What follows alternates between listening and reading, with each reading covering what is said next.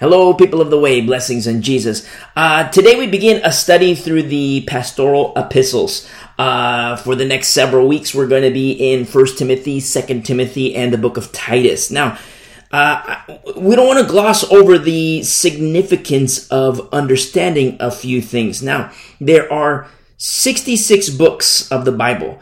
Most are worker to field. Now, when we say worker to field, listen to our prior studies in 1 Corinthians chapter 3.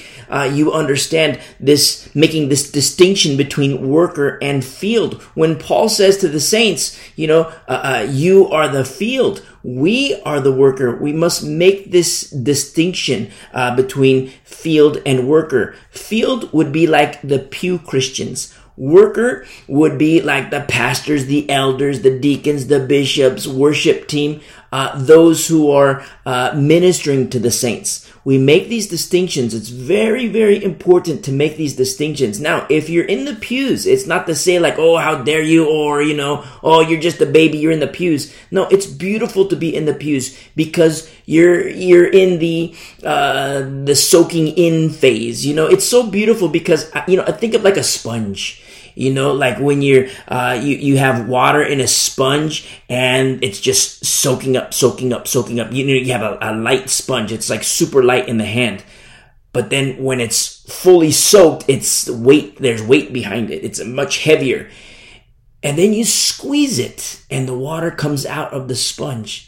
So when you're in the pews, don't think of it as like, oh, it's such a bummer. I'm not a worker. I'm in the field. Don't think of it like that.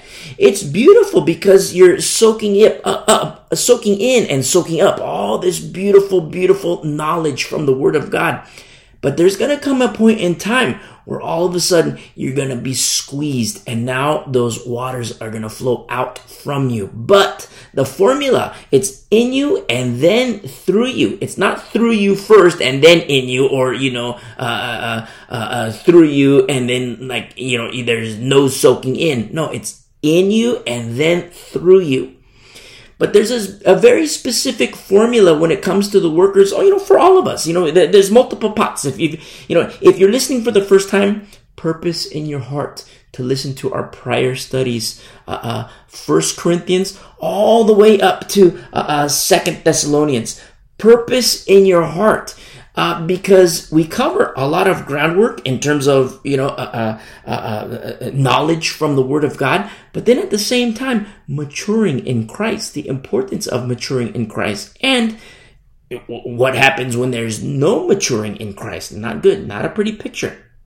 But there are 66 books in the Bible. Most are worker to field. Now, within books, there are aspects that are directed towards towards workers but in terms of books that are specifically designated to the worker, not a lot. The majority is worker to field. Remember, for our admonition, for our exhortation, for our edifying, for our equipping, to understand the truth of God's holy word. Also, that the word became flesh. That the word became flesh. The Logos, Jesus Christ, the word became flesh. Now, of the 66 books of the Bible, five books are inward looking of the worker. Five books. They are Lamentations, Habakkuk, 1st and 2nd Timothy, and Titus. Now, percentage wise, that's 7.6% are inward to the worker and of the worker. You know, Lamentations, Habakkuk, and then the pastoral epistles. But 3% is worker only.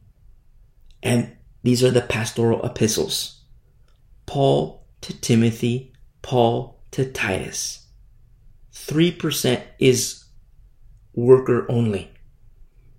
If you remember our studies through the book of Acts, how many times did you hear us say, Paul is not like the average bear? We said it on purpose. Paul is not like the average bear. There's something different about him.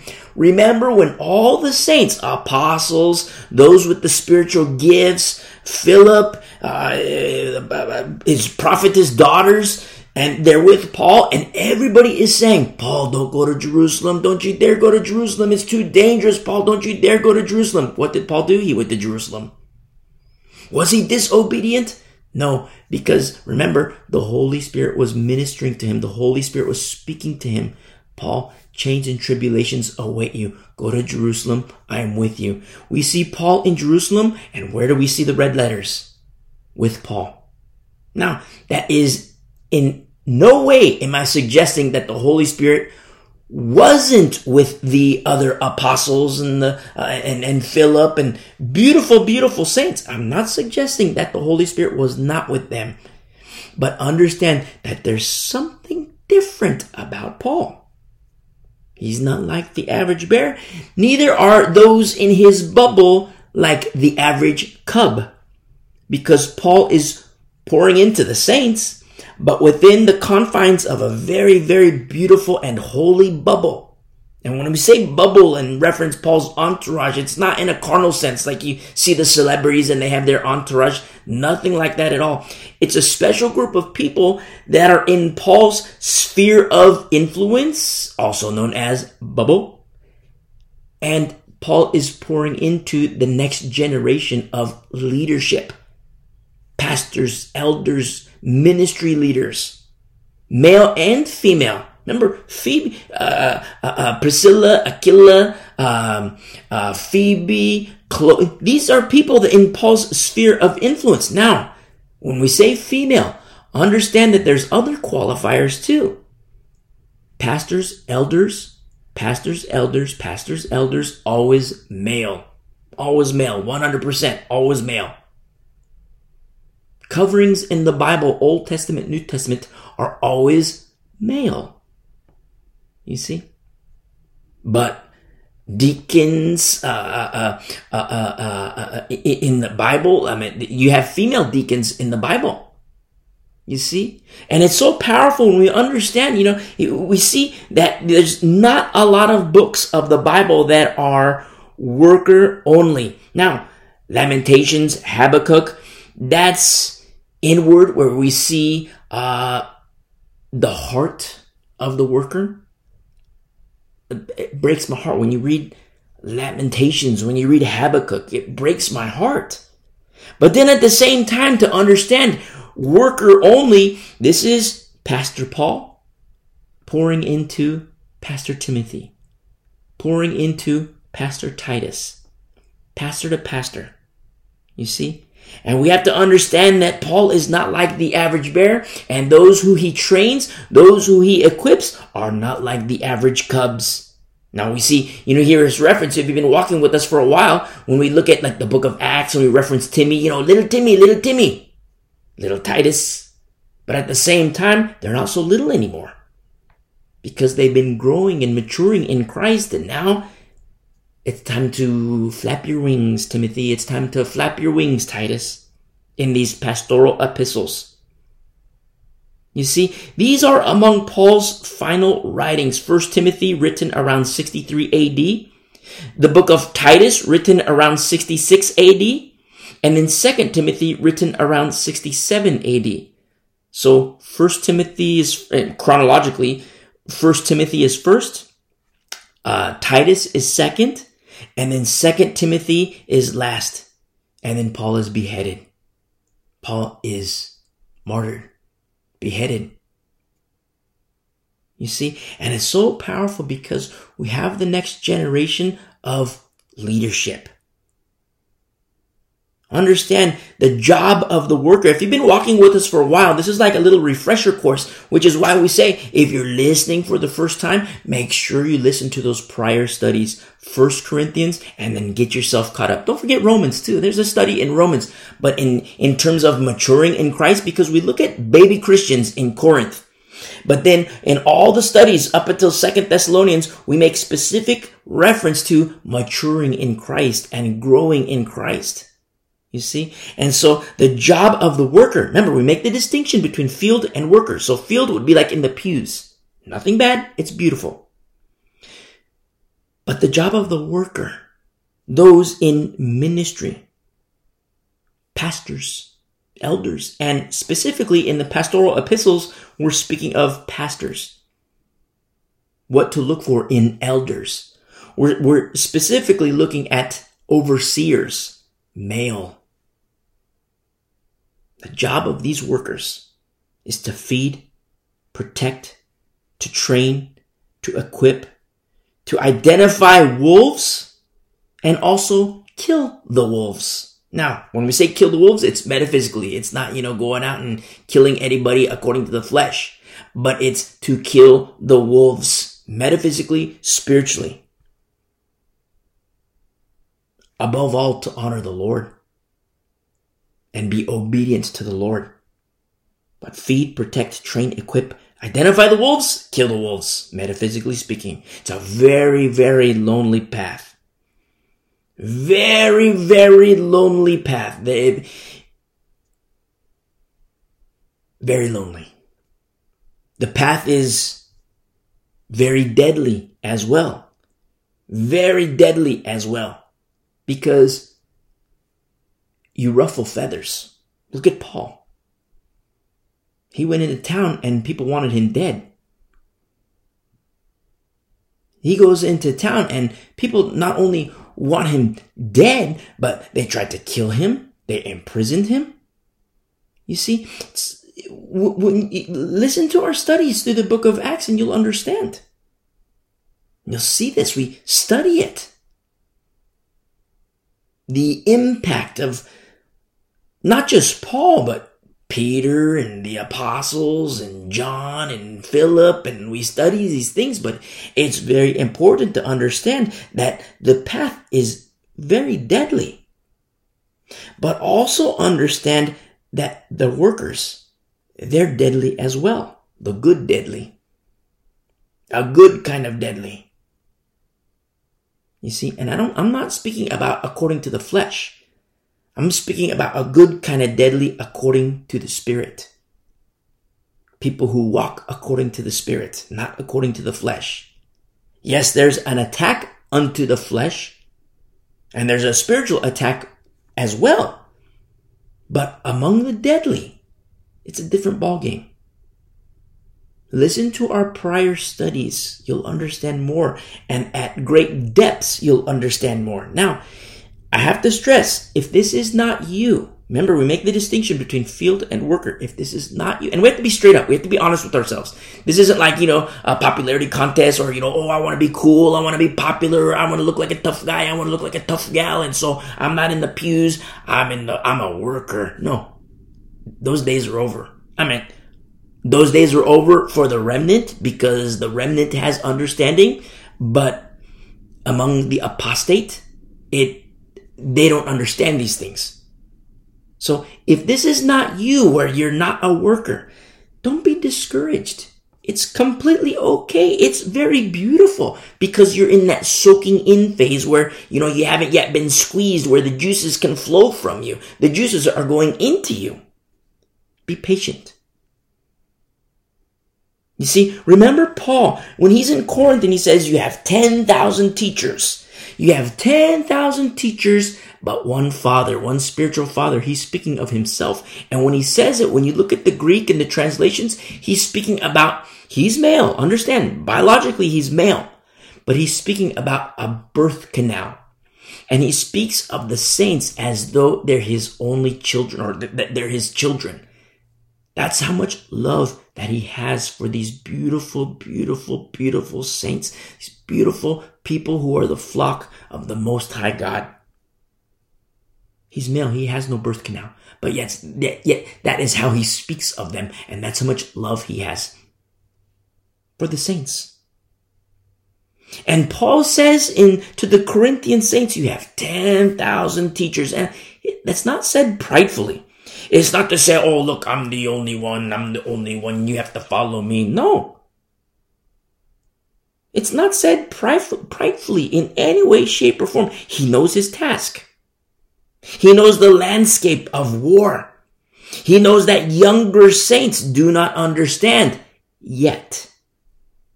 You see, yet is very important because Satan doesn't want saints to mature and become deadly. And that's why we say to you, you know, if you're in the pews and you don't have this understanding yet, because as you grow, as you mature, you will have this understanding.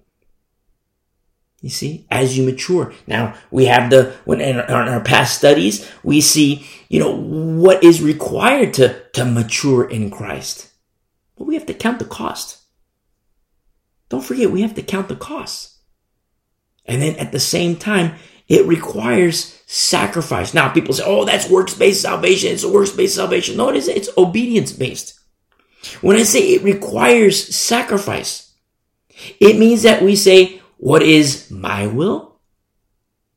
What is the Lord's will? And then we take my will and we throw it in the trash. You see? That's obedience to the Lord. In your heart, you look at your will, you look at the will of the Lord, which we learn from the Bible, and then we go back to our will and we throw all of it in the trash. 100% obedience to the Lordship of Jesus Christ. Now, it, it, to get to 100%, I mean, you will be dead. I mean, you, you, when the Lord is done with you, you'll be dead. We're a work in progress. Listen to our prior studies, First Corinthians to Second Thessalonians. Not only will you understand more, but as you grow, as you mature, as you become deadly, don't forget that we are also crucified with Christ. It is no longer you or I who live, but Christ who lives in us. But even then, there's a special formula behind that. Very special formula. A lot of Christians say, oh yeah, yeah, I'm crucified with Christ. I'm crucified with Christ. Well, it's like, wait a second. What's up with this? What's up with the sex, the drugs, the alcohol, the works of the flesh? I don't see death, brother. I don't see death, sister. Oh, but the Bible says I'm crucified with Christ. No, no, no, no. Hold on. Paul says I am crucified with Christ. He also says it is no longer I who live, but Christ who lives in me. And we look at your life, brother, we look at your life, sister, and you know, you got the sex, the drugs, the alcohol. I don't see death. That's like how you used to be before you came to Christ. You see, we have to be straight up with ourselves. We have to be straight up. The, the days of wishy-washy, the days of being lukewarm, those are over. Those are over. Among the remnant. Among the apostate, that's, that's their modus operandi. But that's not what we teach. We teach the truth of God's holy word. Now, for all of us, balls, you know, balls in our court.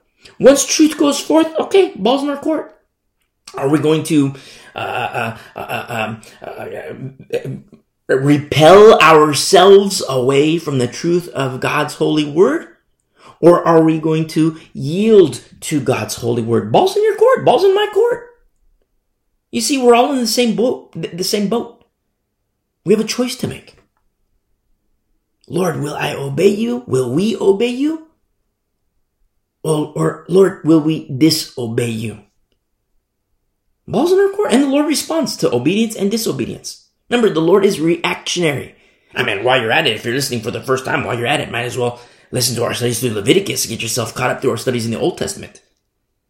It's very important to understand how the Lord works in the framework of His holy word. People say, well, you know, oh, you know, the, the, the Lord is sovereign. It is impossible to know His will. It is impossible to, is it really? Remember, the Bible says the Lord, yes, that the Lord is sovereign. I'm not mocking His sovereignty. A lot of times it's, oh, God is sovereign, God is sovereign. It's like, okay, act like He's sovereign. Behave like he's sovereign. Oh, God is sovereign. God is sovereign. Okay, well, what's up with the crack? What's up with the sex? What's up with the alcohol? What's up with the pornography? What's up with the strippers? What's up with the occult, the Ouija boards? What's up with the abuse? Why do you treat your wife like a concubine? You see? A sex slave. I, I call it like I see it. I know sometimes people are like, oh, you know, I don't like how you say this. I don't like how you say that. I call it like I see it. What's the problem? One time there was a a, a, a, a, a, a, person who says, "Oh, I don't like how you say this. I don't like how you say that. I don't like how you say this. I don't like it." And it's like, okay, we're just studying the Bible. We're just studying the Bible. And then, you know, I'm in like their family room. They got the TV on and the, oh, the TV has like a million times worse than the things that we study from the Bible. And it's like, what? I thought you said you don't like this stuff, and here you got your kids. Everybody's surrounding the TV, watching it, soaking up all, all the sex, the drugs, the nudity, all these things. The alcohol, the Ouija boards, all these things. And you have a problem with, with, with, with what we study in the Bible? There's a disconnect. We're living in very perilous times. And this is nothing, you know, it's going to get worse and worse and worse and worse. This is nothing. I mean, we're living in the time of fake news. Fake news and information laundering. How you could look at the reality of a situation, turn on the TV, and it's like, it's information laundering. What comes out of the TV is a complete distortion of reality. We see it in the education system, a complete distortion of the, the real history. Look at professors, college professors. You go to higher learning. I'm doing my air quotes. You go to higher learning. Every single e- e- economy, uh, uh, economics professor should have the, the, the, the, the fattest books ever. I'm going to say books. I'm talking about like, uh, uh, investment books, like their investment portfolios. Every single uh, college uh, professor should have the fattest investment portfolios because supposedly they should be the ones who know how the economy works. They should be the ones who understand the ups and downs of market conditions and, you know, forward looking analysis. They should be the ones because they're in higher learning. But then you look at the, the books of the economy professors and nothing, they're, they're losing money in the market. Now, I'm, I'm not speaking in a carnal sense in terms of like, okay, well, you know, if you're righteous, then you should have a, a, a, a fat wallet and a, you know, a, your investment portfolio should be performing off the charts. I'm not coming off that way. But I'm showing the disconnect between, you know, the information laundering that we see in media, in education. The professors, I mean, like uh, a, you're, you're, you're, you're getting a business degree. You're getting a law degree. And it's like, wow, you know, my teacher, she's a lawyer, the professor, she's a lawyer, all these things. Wow, this is so cool. It's like, okay, well, if, if she's such a great attorney, why, why isn't she in the private sector? Why doesn't she have her own practice? Why doesn't she have her own firm? Why doesn't she have, it's like, you know, there's the saying, you know, those who do, do, and those who can't teach, you know, and if you're a teacher, I love you but it rings true. There's truth behind it. It's like, okay, well, you know, if she's such a great attorney, why does she have her own firm? What's she doing over here? Same can be said of like, you know, like the business degree. Yeah, a, a professor, he's teaching business, and it's like, okay, well, if, you're such a rock star when it comes to business, let me see the proof. What's the proof in the pudding? Let me see well, I've never been, and I've never been, you know, an entrepreneur. I'm just, they teach textbook. But there's a big difference between textbook and reality. So we see this information laundering in fake news in the education system, in higher learning. We see this information laundering, which has this appearance of, you know, why this is such a hefty knowledge base. But it's a farce. But at the same time, should we not expect the exact same concept in religion? Should we not expect information laundering when it comes to the faith? We absolutely should expect it. Listen to our past studies. 1 Corinthians to 2 Thessalonians. There's a very specific formula to the ways of righteousness. It is a mystery to some. It is a mystery to many. But remember, it's the Lord who says, Come, let us reason together. Come, let us reason together. Everything is found in the truth of God's holy word, Genesis to Revelation.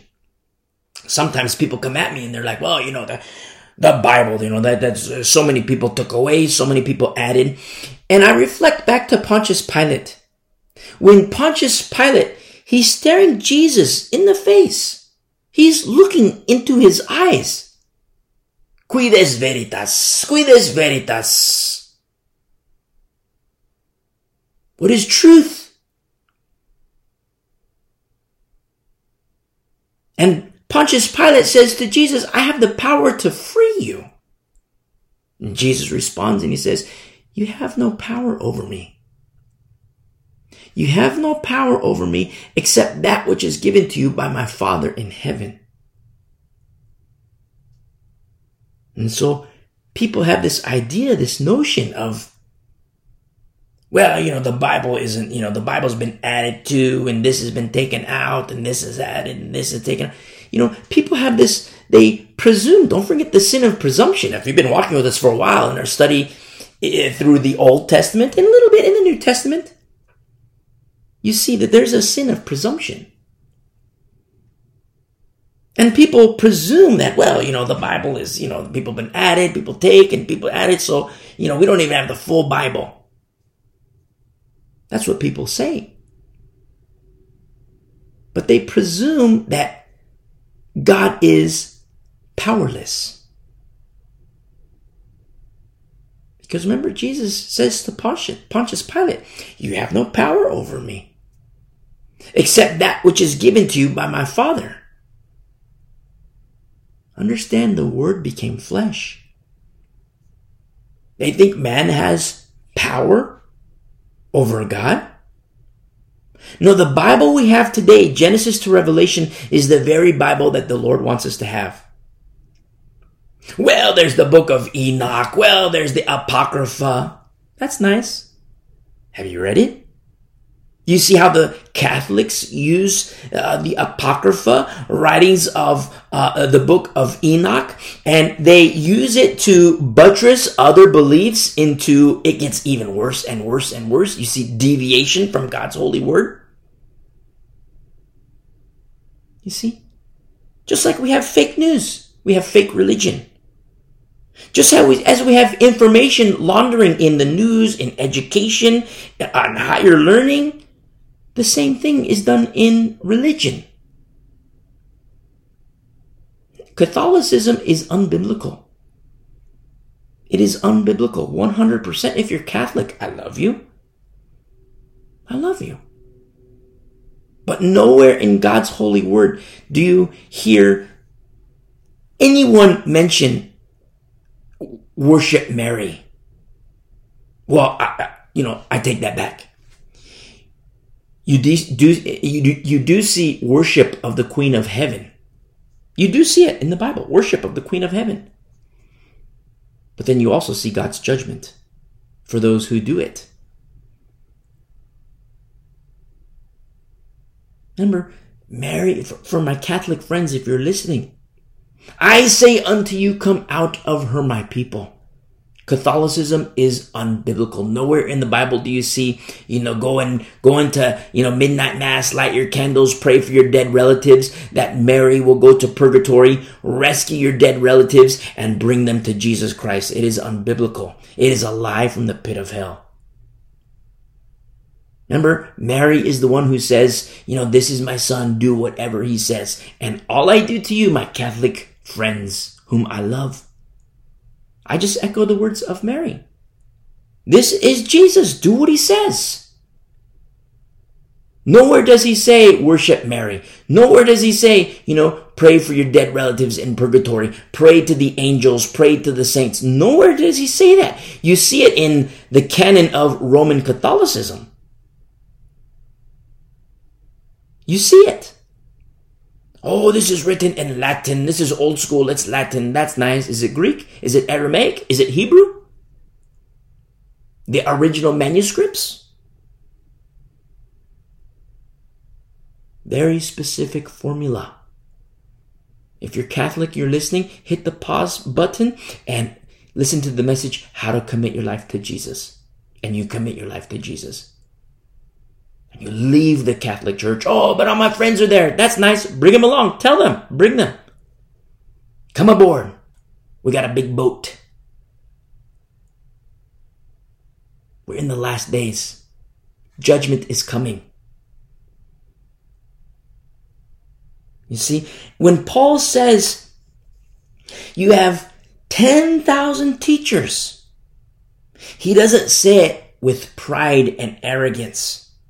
Understand that then there was a plethora of sources of knowledge. I'm doing my air quotes, sources of knowledge. And that was 2,000 years ago, give or take a couple years. What about today? We have a plethora of sources of knowledge. I'm doing my air quotes. But understand that we must apply biblical qualifiers. There's a very specific formula found in the truth of God's holy word, Genesis to Revelation. Very specific formula. Sound doctrine. That's one. But that's a biggie. Understand that there must be sound doctrine in place.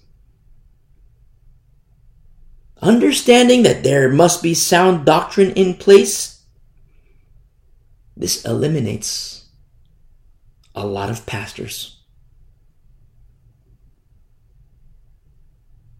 I don't say this to be overly abrasive, but I do understand that there is abrasion to my words.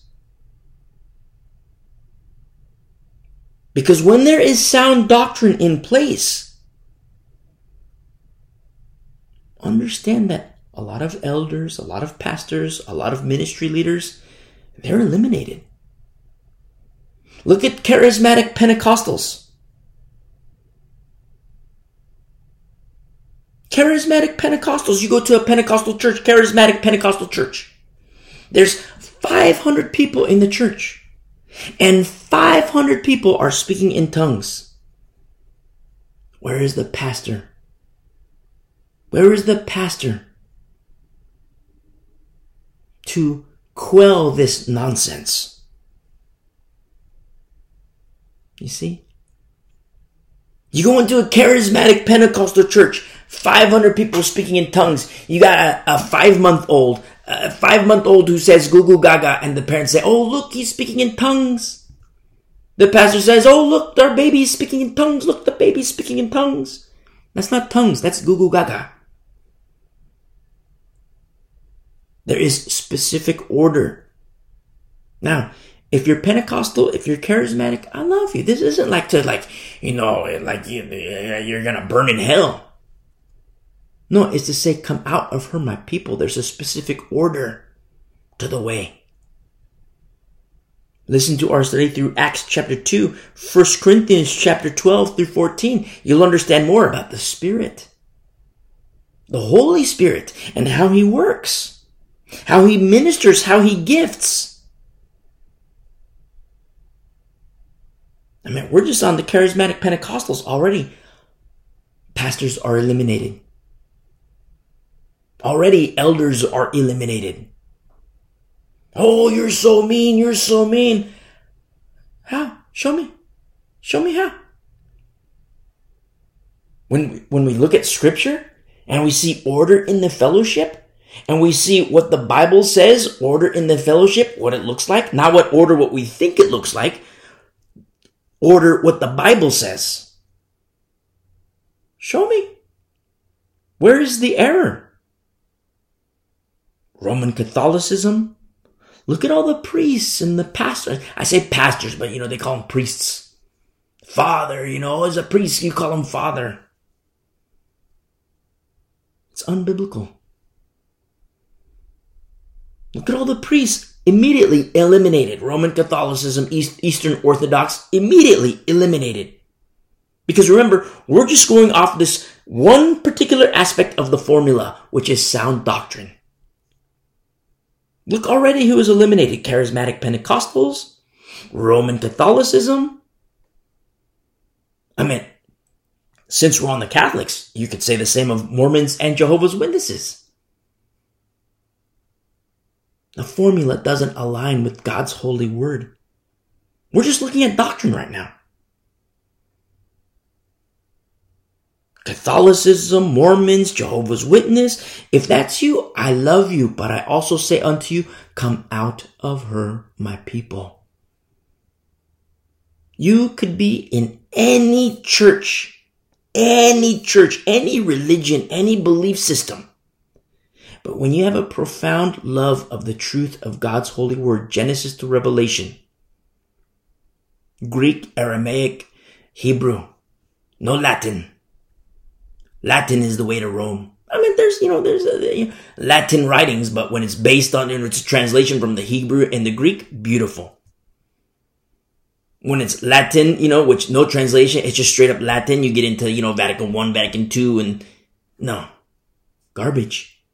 It does not align with scripture. Now we can throw in the Hebrew roots. The Hebrew roots movement.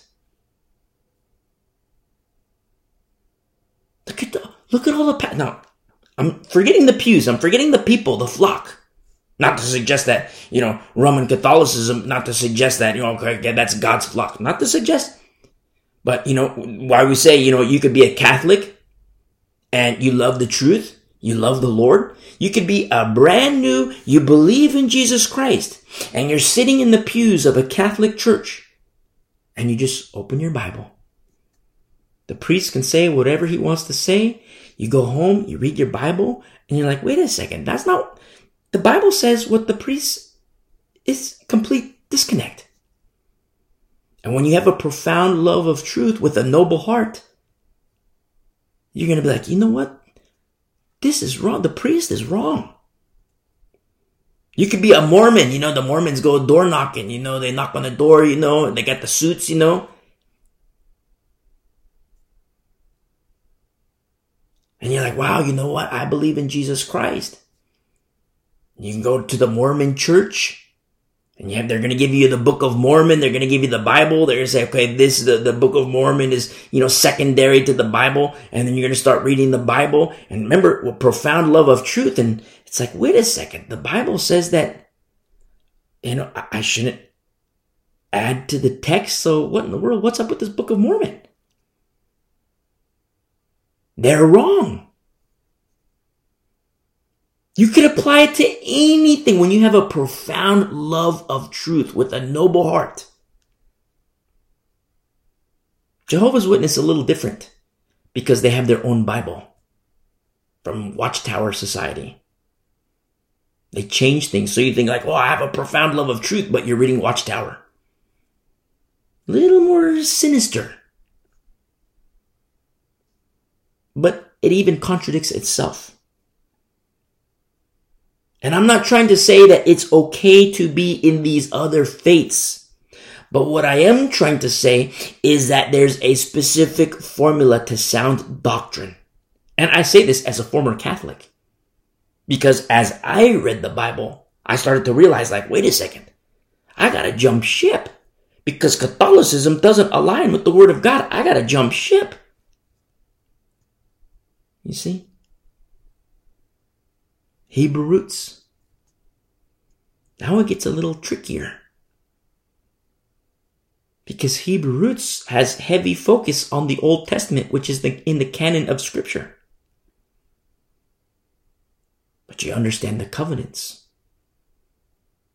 When you have a profound love of truth with a noble heart, the Lord will show you these things.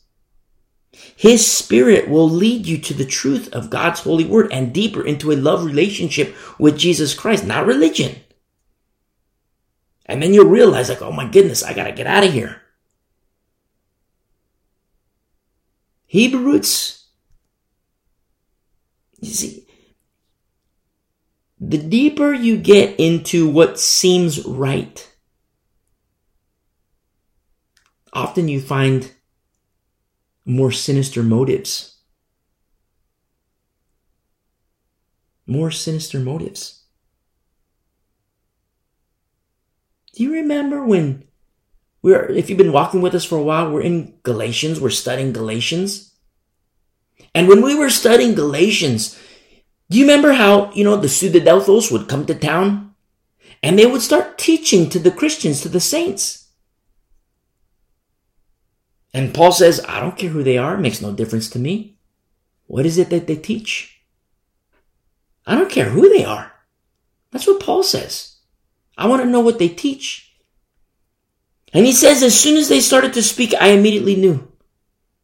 These are the pseudodelphos. As soon as they started to speak, I knew.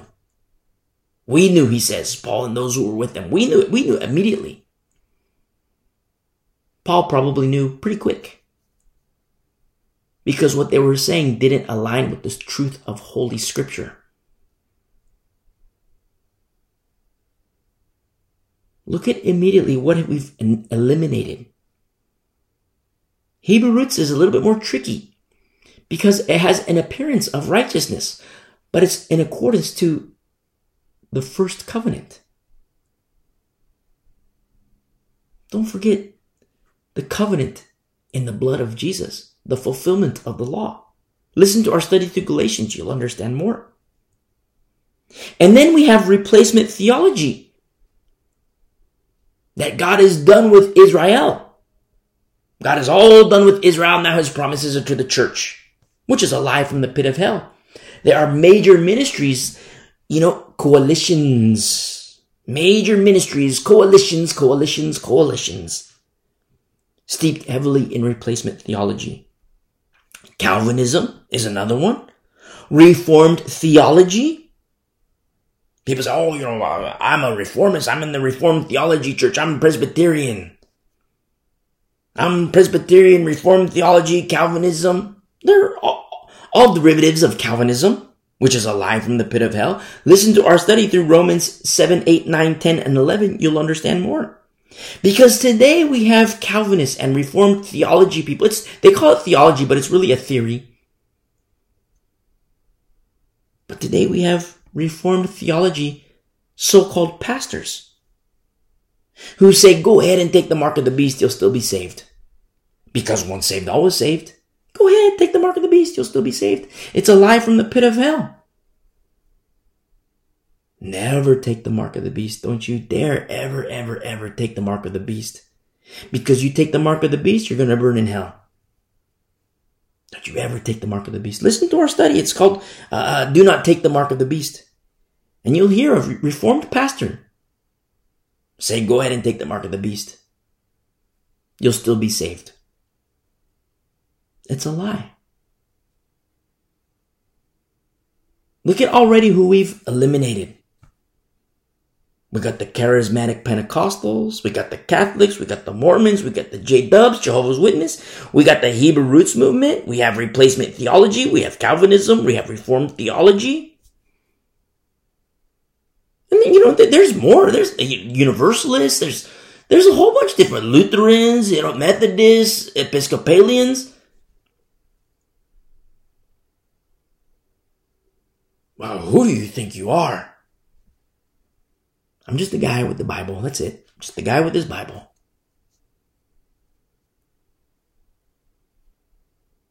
But when you read the Bible with a noble heart and you have a profound love of truth, all of a sudden you're going to see. You're going to see clearly. Like, wait a second. That's not in the Bible.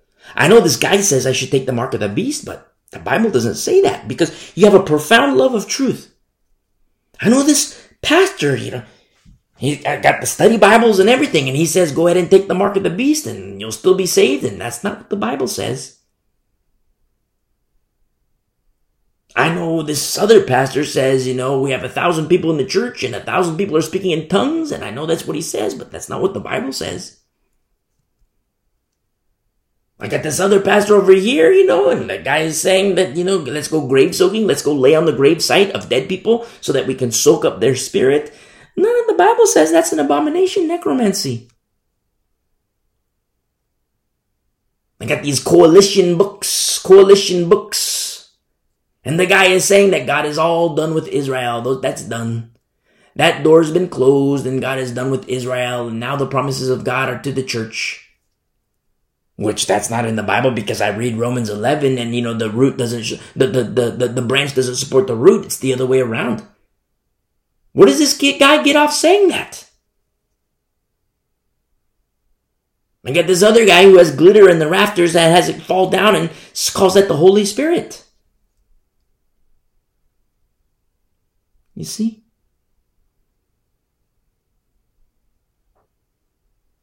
A lot of times, what happens as we get further in the last days, it's already happening. It's happening even more. It's going to get worse. But what happens is that remember the four categories of last days church? Last day church is either false, apostate, entering apostasy, or true. So it is prophesied that you know strong delusion is going to set in. Listen to our study through Second Corinthians or, or Second Thessalonians. You'll understand more. Second Thessalonians chapter two. Strong delusion. It's prophesied to happen. It's a result of not loving truth. And there are saints who see their churches entering apostasy, becoming apostate. And so they say, well, I need heavy church government. I need more church government to, because I see all the sex and the drugs and the alcohol, which is coming into the church and the works of the flesh and this and that. And okay, the pastor's crazy. He's defunct and, you know, I don't want that anymore. So I need heavy church government. So what happens is they either go to Hebrew roots, which is heavy government in accordance to the law, or they go into Calvinist and Reformed theology churches because they figure I need heavy church government. But both avenues are wrong. Both avenues are wrong. You say, how you, how can you say that there's like major expositors of the Bible that are Calvinists? Major expositor, they got their study Bibles and they got this and that. They got all these big ministries. That's nice. I don't care. What does the Bible say? John Calvin in the Institutes of the Christian Religion says this, quote, I say with Augustine that the Lord has created those who, as he certainly foreknew, were to go to destruction, and he did so because he so willed. You like how he says, you know, end quote. But you like how he says, uh, you know, he certainly foreknew that the Lord has created those who, as He certainly foreknew, you know, certainly foreknew, you know, and people hear that and there are people read that and they're like, oh, you know, this is John Calvin speaking, you know, he certainly, he knows what he's talking about because he's such a great expositor of the Bible. And he says that God certainly foreknew that, you know, he willed people to destruction. That God wills people to destruction to his own glory.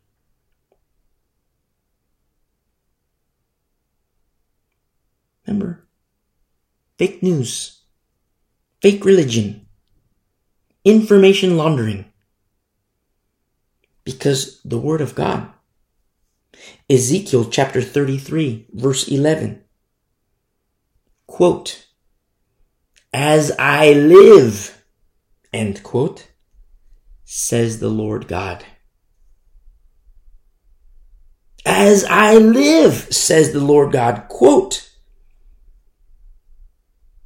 I have no pleasure in the death of the wicked, but that the wicked turn from his way and live.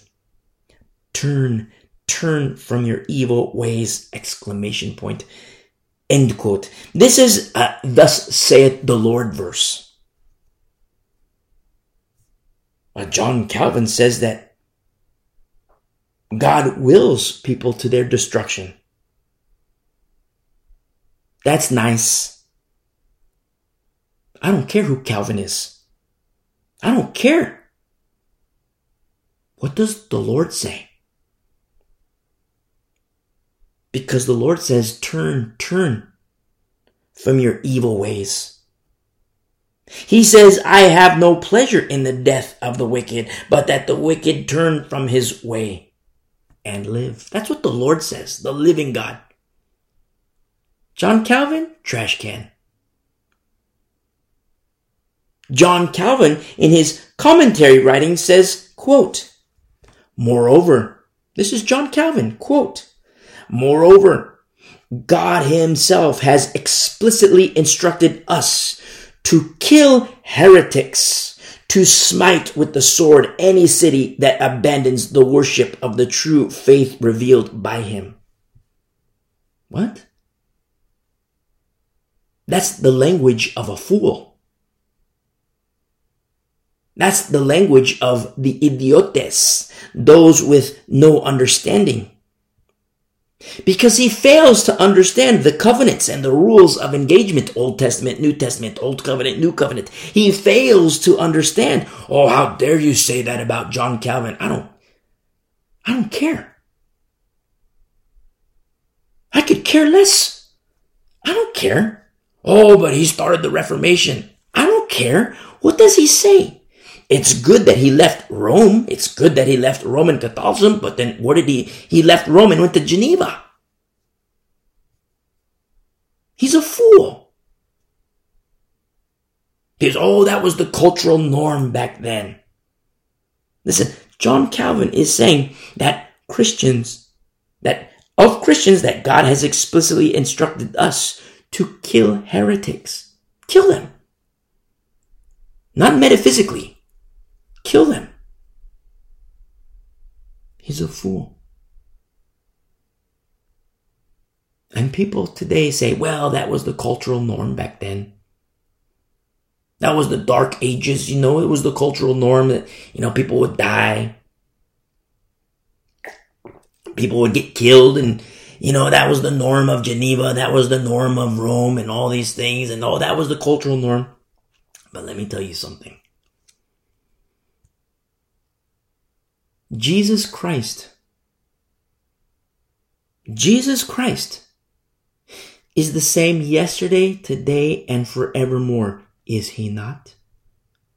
I'll say that again. Jesus Christ is the same yesterday, today, and forevermore. Is he not? Because if he is, and he is, as he says he is,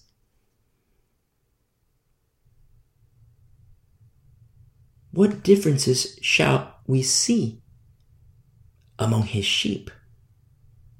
When Jesus Christ is the same yesterday, today, and forevermore, what differences are we to see among his sheep? Oh, but that was the cultural norm, so it was permissible. Listen, if the church today follows the cultural norms of today, is that permissible? The argument is utter foolishness. Because what should happen is that you and me, we should be able to go in a time machine and go back to the early church, go back to any moment in history. We can go back a hundred years. We get in, you and me, we get in the time machine and we can go back a hundred years. We can go back a thousand years. We can go back two thousand years, give or take a couple years. And we should be able to have beautiful, beautiful, beautiful fellowship with the saints. We might laugh at attire. They might laugh at a t-shirt I'm wearing, a, a flannel shirt that I'm wearing. They might laugh at my shoes. They might laugh at my, you know, spectacles. They might laugh at if I'm wearing a cap. What is this? What is this cap? There's going to be a little language barrier, but you know, we'll work it out over some time. What is this thing you wear on your head? Oh, it's a cap. It keeps the sun out of my eyes, you see? What is this you wear on your face? Oh, my glasses, because I take it off, I'm blind. I put it on and I can see. What are these things you have on your feet? Oh, those are tennis shoes. There's going to be certain differences.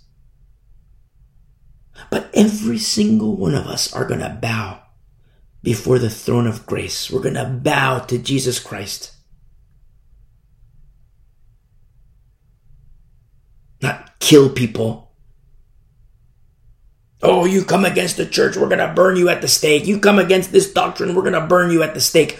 Where in the New Testament, New Covenant, in the Bible, where do you see, in accordance to the rules of engagement of the New Covenant, where do you see Paul, Peter, John, James, Luke, Matthew, Mark?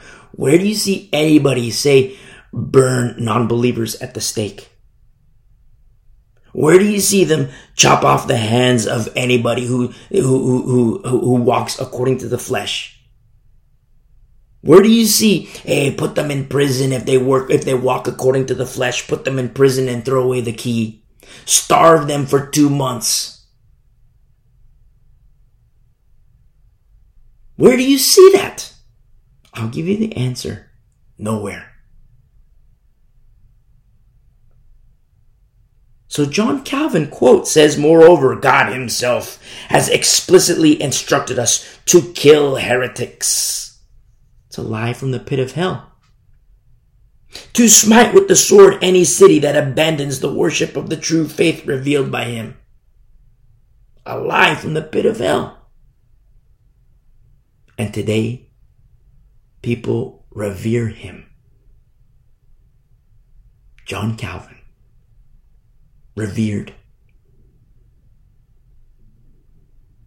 John Calvin, in a letter to Marquis Paet, he says, quote, honor, glory, and riches shall be rewarded of your pains, but above all, do not fail to rid the country of those scoundrels.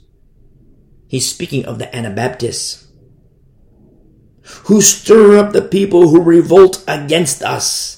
Such monsters should be exterminated as I have exterminated Michael Servetus the Spaniard. Again, corporal punishment. Inside the church. Corporal punishment. Oh, but that was the cultural norm back, back then. Okay. So if you want to say that was the cultural norm back then, and so it was acceptable, what about the cultural norms of today? You say that was the cultural norm back then. Look at the cultural, norms of today. And you're saying the cultural norms are permissible? To teach children, uh, you know, four year olds, five year olds, uh, give them sex education? Teach them that transgenderism is okay? That's a cultural norm today. Is that permissible, Christian? Pastor? Elder, overseer. Is that permissible? You say killing people, killing uh, heretics is permissible for John Calvin. So what's, oh, that was the cultural norm. Okay, let's take the cultural norms of today. Is that permissible for Christians? you see, many people, pastors, they cite the Geneva Bible all whilst forgetting the atrocities of Geneva. Because in Geneva, under John Calvin, Christians were maimed, beaten, and burned at the stake. Good old Geneva. Oh, the Puritan Bible. That's the Bible of the pilgrims. Okay. So now you export that ideology and you bring it to America. Look at Salem. Look what happened to the witches. Murdered. Yes, murdered. Why? Because the good old Puritan Bible told them to do that. The Geneva Bible, which took two years to translate and 40 years to add commentary. I don't want anybody to follow commentary. We follow the Word of God. Genesis to Revelation. You see? Hebrew, Aramaic, Greek. I don't want commentary of Calvin. I mean, look, we just read a couple things. You, God wills people to hell. It's okay to kill heretics? He says that such monsters who revolt against us, he says such monsters should be exterminated. As I have exterminated Michael Servetus, the Spaniard. You know what he did to Michael Servetus? He burned him at the stake. But it wasn't just like, you know, here, we're going to put you on the stake and light a fire and boom, you're dead. It was cruelly done. I mean, that alone is cruel, but it was cruelly done. Good old Geneva Bible. Two years to translate, 40 years to add their commentary. It was exported to the Americas. Oh, I like my Puritan Bible, the Geneva Bible. Oh, look, this is the Bible in its purest form. No, it isn't. It's commentary. It's like calling the message the Bible. Oh, this is the, this is the ultimate authority. It's the message. Commentary. Witches murdered. Yes, murdered. Hmm, the Salem witch trials? By Christians who were led astray.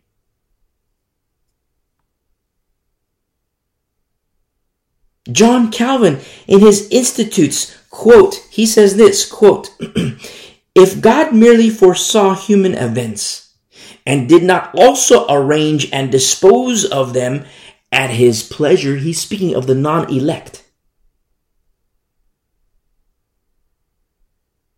Notice, and did not also arrange and dispose of them at his pleasure. Pleasure? Pleasure when the real God says, I have no pleasure in the death of the wicked. And John Calvin is talking about the pleasure of God in, in disposing of the not elect? That they're burning in hell? He's a fool. He is an idiotes. And yet, well respected among Christians today. Revered in Christian circles today. Calvinists today. Reformed theology today. Listen to what Reformed theology says about John Calvin. Because we have those who revere John Calvin today. R.C. Sproul, the late.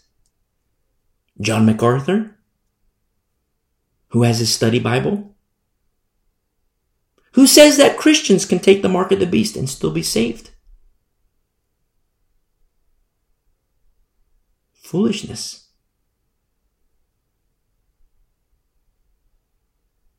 And John MacArthur, he continues and he says, or not John MacArthur, the other bad John. He's John Calvin in his Institutes says, quote, if God merely foresaw human events and did not also arrange and dispose of them at his pleasure, there might be room for agitating the question how far his foreknowledge amounts to necessity, but since he has decreed that they are so to happen, it is clear that all events take place by his sovereign appointment. John Calvin has a misguided interpretation of God's sovereignty. And yet you have Calvinists today Reformed theology people today. Oh, God is sovereign, God is sovereign, God is sovereign. Don't mind that I beat on my wife. Don't mind that I cheat on my wife. Don't mind that I do the pornography. Don't mind that I go to the strippers. Don't mind that I do my lies. Don't mind that I do the occult, the Ouija boards, and all these things. God is sovereign. God is sovereign. God is sovereign. I'm not mocking the sovereignty of God. But that's what we see in the church. And I call it like I see it. And I say church, and I'm speaking very loosely when I say church, because when you read the Bible and you see what the formula is for church, you see, wait a second, that church is wrong. That church is wrong. That church is wrong. That church is wrong. That church is wrong. Why is it that all these churches are wrong?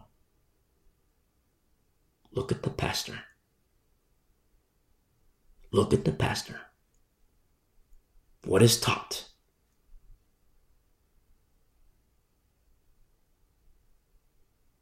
Oh, but God is sovereign. Don't just forget the sex over here, the drugs over here, the Ouija boards over here. If you say God is sovereign, act like it. Behave like it. Yield to the word of God as though he were sovereign because he is sovereign. I was speaking to some ministry leaders in the Middle East pastors and elders, they were very, very incensed. Christians. And they believe in Jesus Christ. Very, very incensed at the things that I was saying about the sovereignty of God. Even seeming to attack them at who they lauded as their teachers.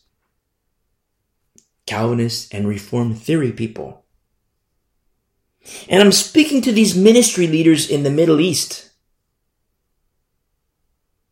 And I say to them, listen, are we really going to have this conversation? And if we're really going to have this conversation, are you open, as I am open, to the truth of God's holy word? And the consensus was yes, we're all open to the truth of God's holy word. And then we began our discussion. They started out very irate.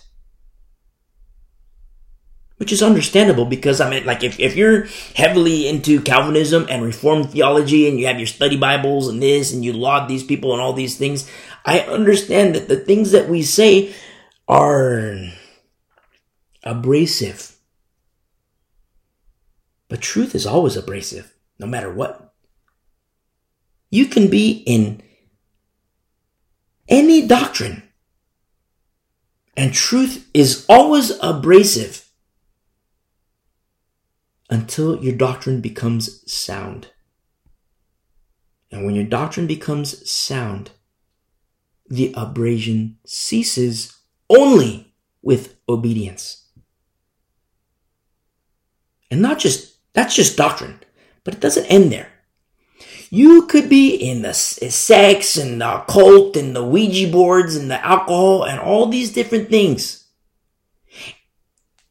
And there will always be abrasion to those things when you're confronted with truth.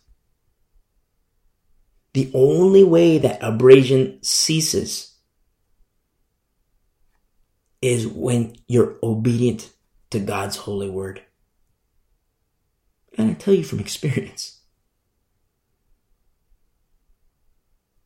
So we're having this conversation. There was even a little, little argument at first. Incensed. How dare you say these things? Who do you think you are? Who do you think you are? Who do you think you are? Ministry leaders, pastors, elders, overseers. Who do you think you are? How dare you say this? Okay, are we, are we, are we, guys, are we really going to do this? So we came to the agreement that we will all yield to the truth of God's holy word, no matter what. Okay? So we began our discussions. Conversation ensued. More and more conversation, deeper conversation. Old Testament, New Testament, understanding of the covenants, rules of engagement. Mark of the beast when a pastor says, go ahead and take the mark of the beast, you'll still be saved. And he says that to Christians.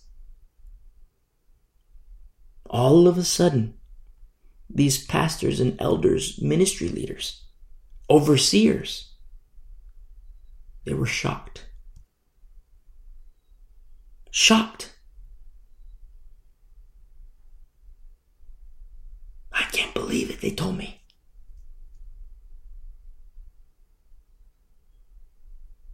I can't believe it. We can't believe it. How could we have been so wrong?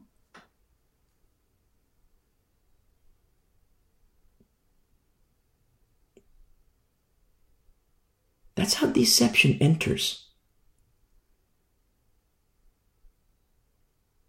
It's an attack of Satan. They were shocked. I mean, we were, we were in the Bible for some time, but then on top of that, we were in old school teachings of Calvin, Augustine, all these.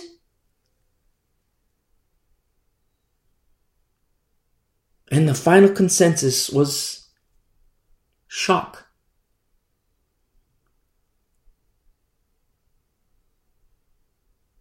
That's. See, there's. Truth. It's sharper than any two edged sword. And I'm speaking of the truth of Scripture. It's sharper than any two edged sword. Very, very sharp. And it's not like, you know, if you want to slice a tree trunk that you have to like hack away at it. It's so sharp and so powerful and so capable that one little swipe and that tree trunk is sliced. It is very dangerous.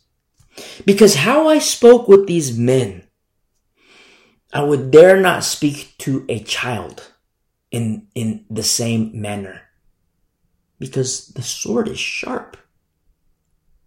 Uh, talking to a beautiful, beautiful five year old about God's holy word I wouldn't speak to a beautiful five year old in the same manner that I spoke to these learned men, so called learned men, whom I love. And when I say so called learned men, it was before we had this conversation. And I said, okay, are we, if we're really, really going to have this conversation, and I'm open to it. I'm, I'm open to having this conversation and hearing what you have to say. But are you in turn open to the things I have to say? And if the things I have to say prove, prove beyond any doubt from Holy Scripture, if it proves that you're in the wrong, are you willing to accept me as friend? And even further than that, are you willing to accept me as brother? And we all agreed, okay, let's have it out. Now, this isn't a prideful thing, but oh, look, I won that fight, and oh, look, I was right, and they were wrong. No. Truth. Truth. God's holy word. He's everything. The word became flesh. He is everything. We bow to Him. Every knee, every tongue confess that Jesus Christ is Lord. That will come to pass up on everybody. But today, the saints do it willingly. You see? Pray for the saints in the Middle East. Pray for the saints in the Middle East because there's a moment of getting things right when everybody is entrenched in Calvinism and Reformed theology. There's a moment of correction in terms of getting things right. And once things are right, it's, you know, we're, we're, we're, we're moving on. And not moving on like, you know, okay, we're done there. I mean, moving on like we're moving on to perfection, moving on to glory, moving on to paradise. It's why you hear us say from time to time, jump ship, jump ship, jump ship, jump ship. It's not to say, hey, I want to be cruel to you and, you know, I know you have your friends there and leave your friends. But remember, we follow Jesus Christ. We follow Jesus Christ with a very specific formula. You look at the teachings of John Calvin. And he says, with Augustine, he aligns himself to Augustine. When everybody, when, when, when I, when I have conversations with pastors and elders, most, mostly pastors and elders, but when I have these conversations and they start referring to Augustine as church history, I know who I'm speaking to. Because real church history is in Augustine. Augustine says faith comes through Rome. And John Calvin says, I say with Augustine, it just so happens we, there was reference made to this on, on Wednesday with the agnostics and how these doctrines creep in the pseudadelphos. Remember how Paul was concerned? You might well put up with it. Well, Galatia, they put up with it. Corinth, they put up with it. The early church, they put up with it. 1500s, they put up with it. 1600s, put up with it. Geneva, they put up with it.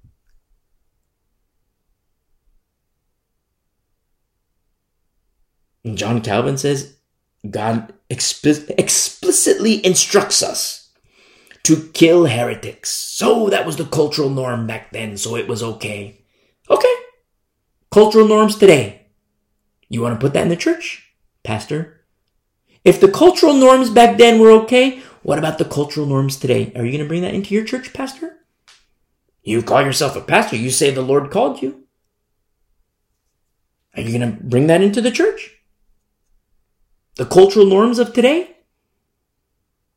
Teaching uh, a transgender, teaching a little little six year old how to be transgender? You going to bring the cultural norms into the church, Pastor? Supposedly the Lord called you. You say the Lord called you.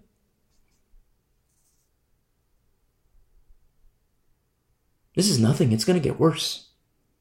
This is nothing. We're just, this is like galloping through the lily fields right now. This is nothing. It's going to get worse. It's going to get worse. It's going to get worse. Look at the, in, among Protestants, aligning themselves with Roman Catholicism. The Pope. Look at the initiatives that Rome is putting in place. Bring Christians home, they call it. Oh, we're going to bring Christians home to Rome. Major global initiatives, major interfaith movements.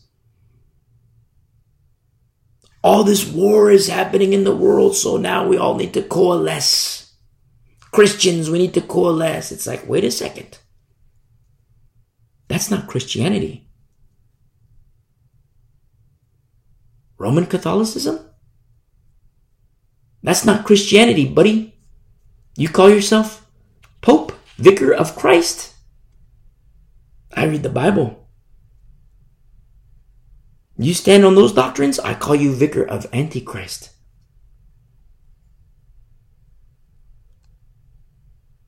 Oh, how dare you say that he's the Pope? That's nice. Somebody give that guy a Bible. Tell him to repent. And believe in Jesus, the real Jesus, not the fake Jesus. You see? Oh, but we're Christians, we're Christians.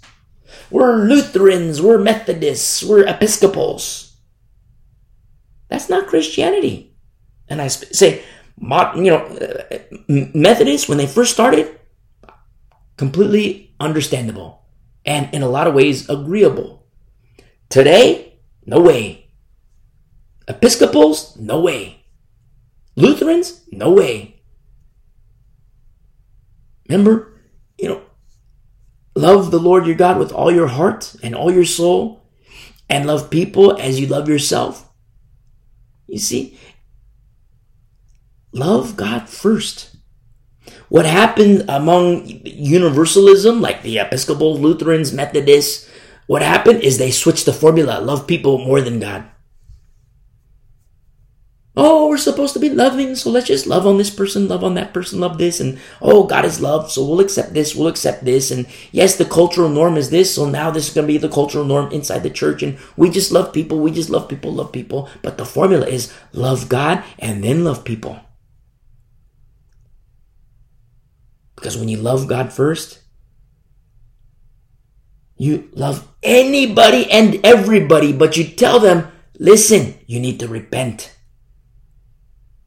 You tell them, listen, you know, I know the world says, you know, love is love and this is how you want to do your love and do your love like that and that's nice. But the Bible says, says otherwise. The Bible says that is sin. You need to repent and be right with the Lord. Now, you might win a brother, you might win a sister, or they might hate you forever. But through that, you still love them.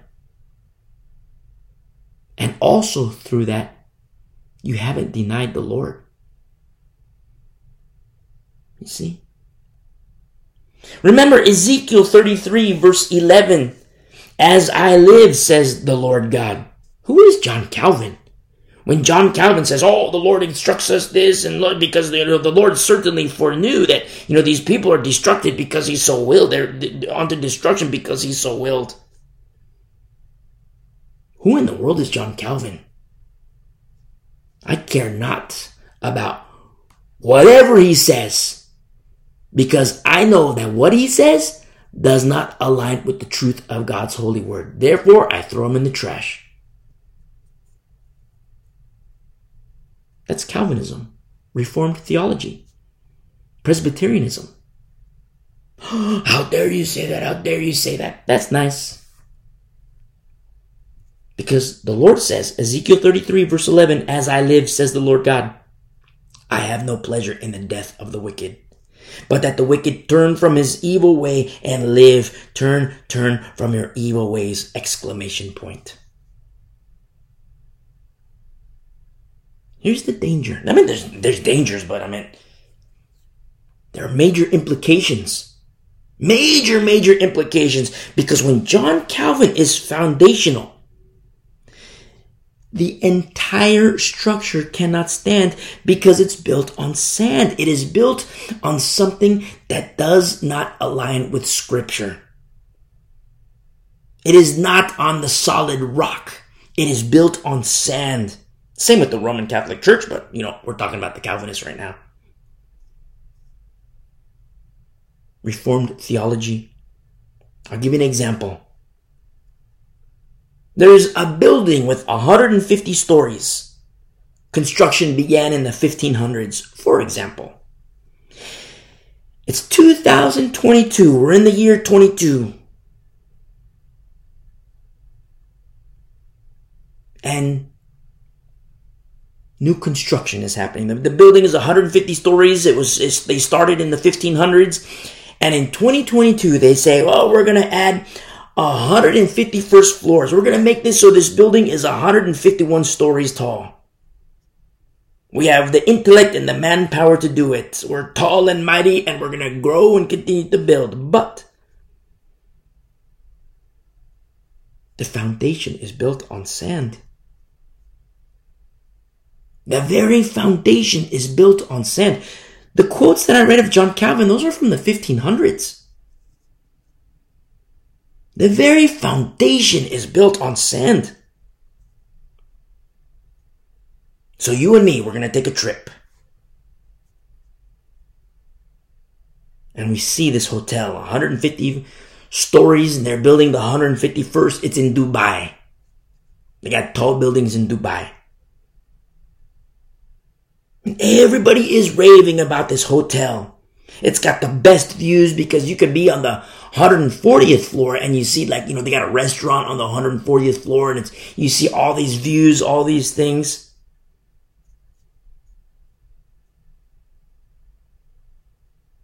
Remember, you and me, we're just taking a trip. And we know the foundation is not safe. The foundation is not stable. Would you spend the night there? Would you spend 10 minutes there? When you know that the foundation is unstable? And that's what happens with false doctrine. You see, the Lord must build the house. I know people desire to be considered intellectuals and, you know, oh, they desire to be Bible scholars and they desire to be this, they desire to be that, but it's not a popularity contest. No way. It is not a popularity contest. You know, you see that a lot today. Guys who are losers, they can't hold a job, they're complete and total losers. They can't hold a job, they can't, you know, they're prognosticating when it comes to taxes and investments and their their wisdom according to the world. They have no history of exercising these things. I'm not I'm not saying that, you know, the the, the, the world is, you know, like, you know, that's like the the end all. I'm not saying that in any way, shape, or form. But you have these losers They've, they've been nerds their whole life. They've never had friends and they treat church like a popularity contest. They say, well, I've been a nerd my whole life. I've never had friends. So, but if I be a, if I become a pastor, oh, look, I have all these friends and people like me. And, you know, it's, uh, you know, I got all these followers on social media. I'm an influencer. Stupid. Foolish. Foolish. And when I speak about, you know, like, like investments and business, it's not saying like, you know, that's like the end all, like this is, this is the way to go, but they have no experience on prognosticating. And so when it comes to scripture, like you can look at, you know, certain codes and laws and regulations and prognosticate and make uh, determinations and how things would impact you for future use, for future importance, for future betterment. And you have those muscles exercised. And when the Lord calls you, because you've had these muscles exercised, the Lord calls you. And all of a sudden, the formula of the world, it's thrown in the trash can. And now your formula is God's holy word. But the things that you've had exercised, you have experience in understanding rules and formulas and covenants and what is written. You have these muscles exercised. And then all of a sudden it's like, how the Lord, look at Paul. Look at Paul, you know, a Pharisee of Pharisees. And not to exalt the Pharisaical ways, but because of that knowledge base, he was able to enter the synagogue and handle some serious business because he had certain muscles exercised. And when I say exercised, I mean like, you know, like use. I don't mean exercise like, you know, in exorcism. I mean exercise like, you know, you know, exercise. There's certain experience. Remember, a student of Gamaliel, a teacher of the priesthood, a Pharisee of Pharisees of the stock of Benjamin. And all these he counted as nothing for the glory of Christ. Because see, he has experience in the law. He has experience in Torah. He has experience in the, the, the Psalms and the Proverbs and the poetic verses and the prophets, minor prophets, major prophets. He has experience. So now when he goes into synagogue, he handles some serious business. You see? And not going into synagogue as a Pharisee, but going into synagogue as a Christian, as a servant of the Lord. And to reason in the synagogue and not just to reason in the synagogue, but prove that Jesus is the Messiah. Using Torah, using the prophets, major, minor, using the poetic verses. You see? But today you have these losers.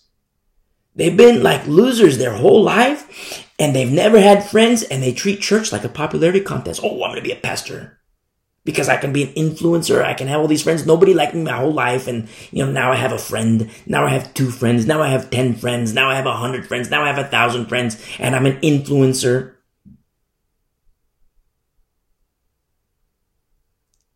You see, when you stand for truth, you'll have no friends. When you stand for truth, the days of you know, a thousand friends, the days of a hundred friends, the days of five friends, the days of one friend, those days are over. No one will like you. You'll be the outcast. But be of good cheer. Look at all the beautiful people in the Bible, the family tree in the Bible, the family tree according to faith. Look at Jeremiah. Oh, Jeremiah, you're so stupid. Look, we're of the learned class, and look, God uses us, and you're so stupid. God, we're of the elect. God is with us. Who could be against us? And Jeremiah, the weeping prophet, the lonely prophet, they called him that for a reason. Because he was weeping. He was lonely. Why? Nobody liked him. He stood for truth. Look what they did to Jesus. our Lord. You see? Look at Paul. You know, only Luke is with me.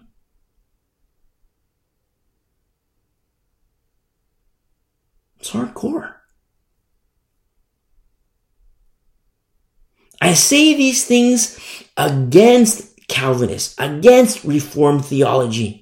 And I know they're abrasive. I'm fully aware that they're abrasive. Babies and adolescents, in terms of growth in Christ, babies and adolescents would highly disagree. I get it. I understand it. Because the notions that we share, very serious. But of babies and adolescents, they're without understanding. In one sense, I see it as a good thing because it's like, okay, jump ship. But also in disagreement are the hirelings and the wolves and the servants of Satan. They are also in disagreement. But they have understanding and an agenda. They serve their father, the devil. How dare you say that? This guy has his study Bible. This guy has his seminary. This guy has a doctorate. This guy, honorable doctorate. This guy has his uh, degree. This guy has this. He is a theologian.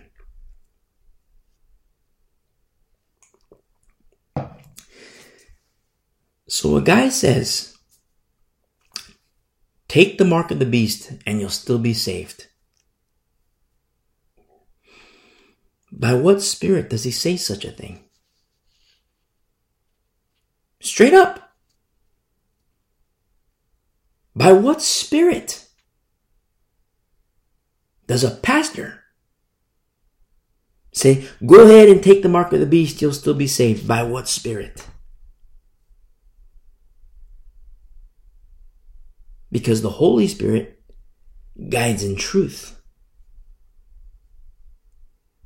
You see? Wolves servants of Satan, they have understanding. They know who they serve. I have something to say to my sisters in Christ, to women.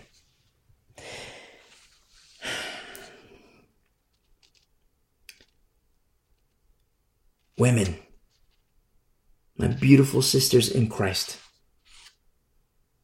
lamps are burning out today and it's going to get much worse.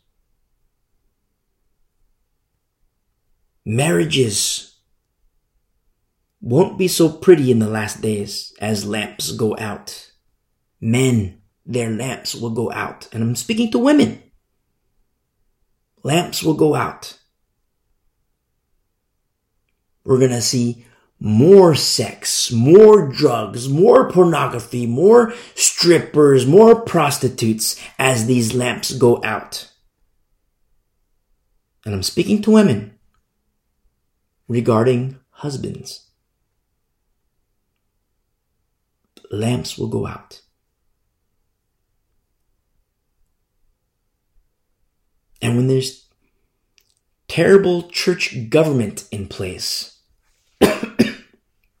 excuse me, when there's terrible, terrible church government in place, church government that lean, leans heavily on Matthew 18, which is common among stupid pastors. Women, you become the bad guy. You become the bad gal. It's common.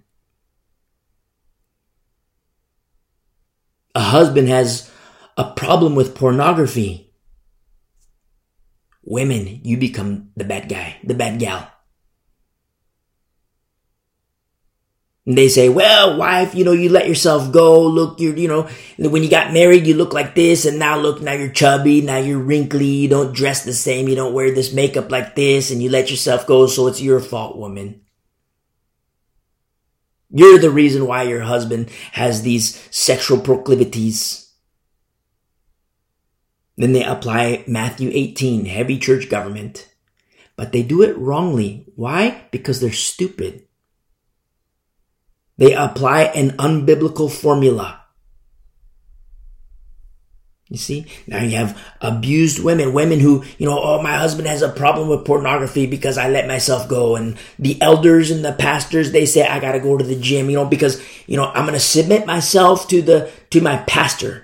And so now I submit myself to the pastor and the pastor in his counsel says, okay, that my husband has a problem with pornography because I'm chubby, because, you know, I don't look how we did when we got married. And, you know, so, you know, I'm tired and, you know, I don't do the sex like I used to do. And so it's my fault. It's my fault. It's my fault. The pastor says it's my fault. So now his remedy is now I got to go to the gym. I got to work out. I got to dress like this. I got to look like this. I got to do makeup like this. I got to do the make. It's all carnal. Because the wife doesn't want her marriage to fail. The wife doesn't want her marriage to fail. She's fighting for her marriage, which is beautiful.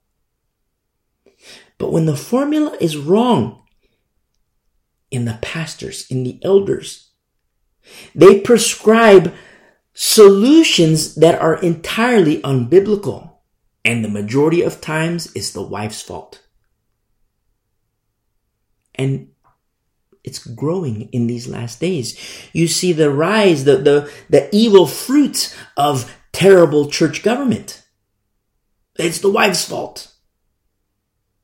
Listen to Calvinist and Reformed theology pastors and elders and ministry leaders. A husband has, you know, his wife became chubby. His wife doesn't perform sexually like she used to. She became chubby. The husband doesn't like her anymore. And so he turns to the four year old daughter. And in counseling, the counselors say it's the wife's fault. And then they apply Matthew 18 because they're idiots. Idiotes without understanding they're fools. It's the wife's fault. Wife, it's your fault. It's your fault. It's your fault. No, it isn't. It's the wicked, wicked, wicked pastor. And the wicked husband. But the wicked husband was never told, this is wickedness. Repent. The wicked husband was never told to bring every thought into captivity to the obedience of Christ. And so this was allowed to fester in his mind. Wife is no longer skinny. Now she's chubby. Husband says, Oh, I don't like this anymore. I don't like this anymore. You should have thought about that, buddy. Foolish man. He says he's a man, but he's a little boy. And you have pastors who say, Oh, don't go to the police. This is a church matter. No, let me tell you something, husbands it's good to go to the police because if I ever find out about let me tell you, I have a problem. I have a, with child molestation, I have a big problem with that because I want to be judge, jury, and executioner nice and slow. That's what I want to be to the child molester. But praise be to the Lord. I don't have to do that because we have a legal system. You have pastors and churches. Oh, we got to save face. Don't let this get out in the news. Don't let this get out in the media. And we're just going to handle this in church. No, you call the police. Husband, you can repent and do all these things, and you can do it from prison.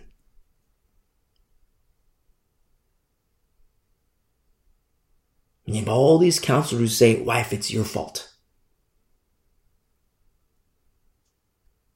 Wives who were treated like concubines, sexual slaves. Because stupid husband has a problem with pornography. Stupid husband calls his, his wife's at home. Wife's at home doing whatever, you know, whatever, or, you know, wives, I don't know, whatever women do, you know, but wife's doing what, like wife stuff. And husband calls her you know, wife, I, I, I'm being tempted, so you know, I'll, I'll be home in five minutes, be ready to go.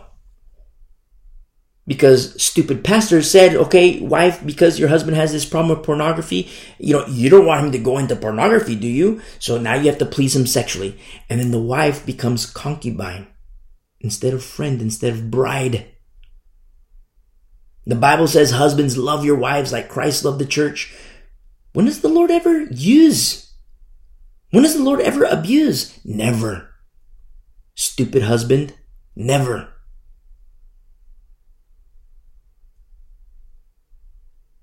And yet you have these wicked pastors, wicked elders, wicked ministry leaders, wicked counselors who give this stupid counsel, which is the ways of Adam. Wives who are raped, even marital rape. Oh, wife, the Bible says you have to submit to me. You have to submit. You have to submit. You have to submit. And a wife who was raped by her husband. Because you have stupid husband who doesn't control his mind, no self-control. And the pastor says, okay, you have to submit to your husband and then the wife who was raped by her husband goes to the elders, goes to the pastor. Pastor, my husband raped me. Elders, my husband raped me because she's doing what the Bible says to submit to the authority over her. She's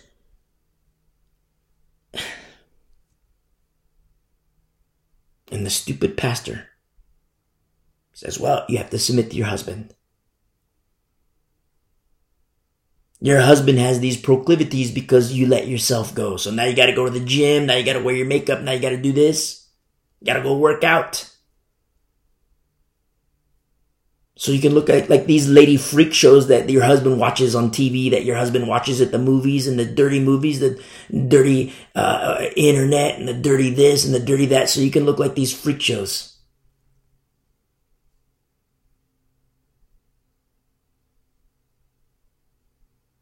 And you speak to these wives. I've had conversation with these wives before.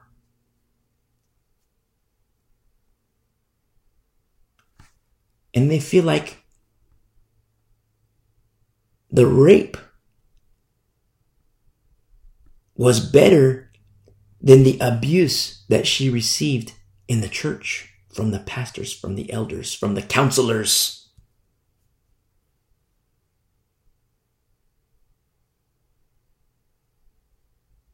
You have these wicked men.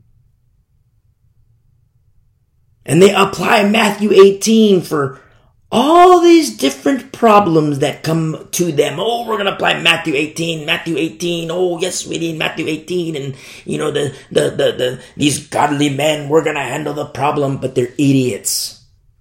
Found commonly in Calvinist churches and Reformed theology churches. Complete and total idiots. They have no business at the pulpit. And the wives become victimized twice. Raped by the husband and victimized by the church.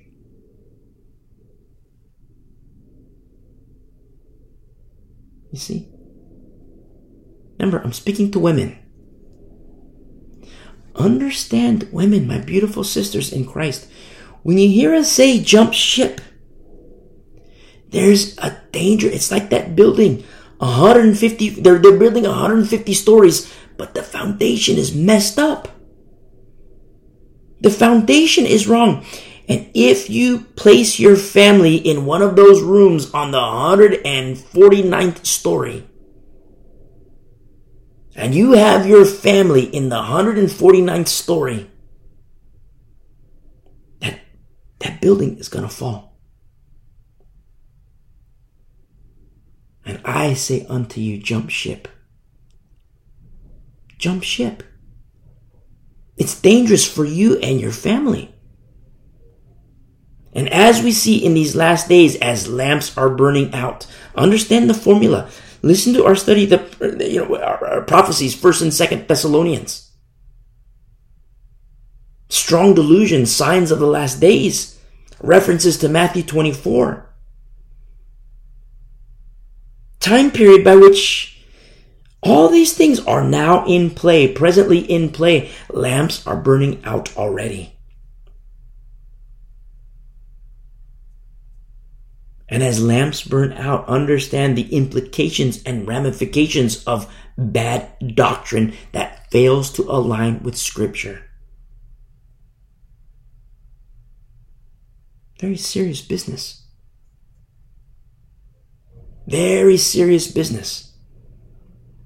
Young daughters who are molested by their dads, by their fathers. And the church sweeps it under the rug and blames the wife. You see? And then what happens to the wife? Oh, don't get a divorce. Don't get a divorce. Don't get a divorce. Look, you're breaking the marriage covenant. Foolishness. The husband broke the marriage covenant. You see? Sexual immorality is grounds for divorce. Now, it's not to get divorced and, you know, you get, you know, marriage number two. No. It's, you're single. You know, single mom. And I'm not, you know, the Lord hates divorce. But understand, there's a very specific formula. And it's the women who are often, you know, the blame is put on the women. Oh, wife, you let yourself go. So you have a pastor, so-called pastor, stupid guy, who says, okay, wife, you don't like that your marriage is so bad. So, okay, wife, why is your marriage bad? The wife says, well, my husband's a sex head. He does his pornography. He goes to the strippers, all these things. And stupid pastor, stupid elder says, well, you know, this is because you let yourself go. You know, you're chubby and this and that. So you got to go to the gym. So look, the wife feels like dirt now because the stupid guy, stupid pastor told her this stupid counsel. Now the wife feels like dirt without understanding that the whole building is messed up. Why? You might be on the 150, remember, they're building the 151st floor. But the whole foundation is rotten to its core. It was never founded on the firm foundation of Jesus Christ. Sound doctrine. You see, today, I, I fully understand. Today, I sound like crazy guy. Today, I sound like crazy guy. But as things get worse, they're gonna get worse and worse and worse and worse. Lamps are gonna go out. I mean, okay, remember, I'm speaking to women, especially married women. So, wives, we know that lamps are gonna go out.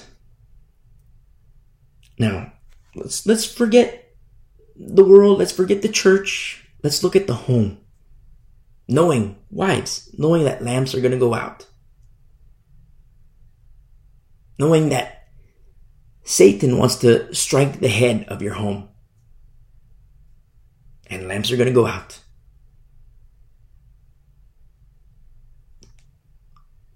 I'm kind of like, you know, I'm in a weird phase right now. Like, I'm kind of like done with men. Because men are stupid. Men are like little boys. They think they're tough guys, but they're little boys. They got the hairy chest, they got the big muscles, they got the deep voice. But they're idiots. They're stupid without understanding. When I say idiots, it's without understanding. Because like sheep to the slaughter, or you know, they go to the sex, they go to the drugs, they go to the alcohol, they go to the uh, uh, the, the casino, they go to the gambling, they go to the Ouija boards. Stupid. But back to women. My beautiful sisters, knowing that lamps are going to go out, and lamps are already going out, that 149th floor it is so dangerous for you to have your home, your family in. It is so dangerous. It's like, how dare you say that? My pastor has his study Bible. That's nice. That's nice. He also says, take the mark of the beast, you'll still be saved. You see? But then you look at the doctrine. I mean, that doctrine, that alone, I mean, that, that kind of like, that's kind of like a big shout. Because the Bible says, don't you dare take it. The mark of the beast. But then you look at the doctrine. Calvinism. Reformed theology. Replacement theology.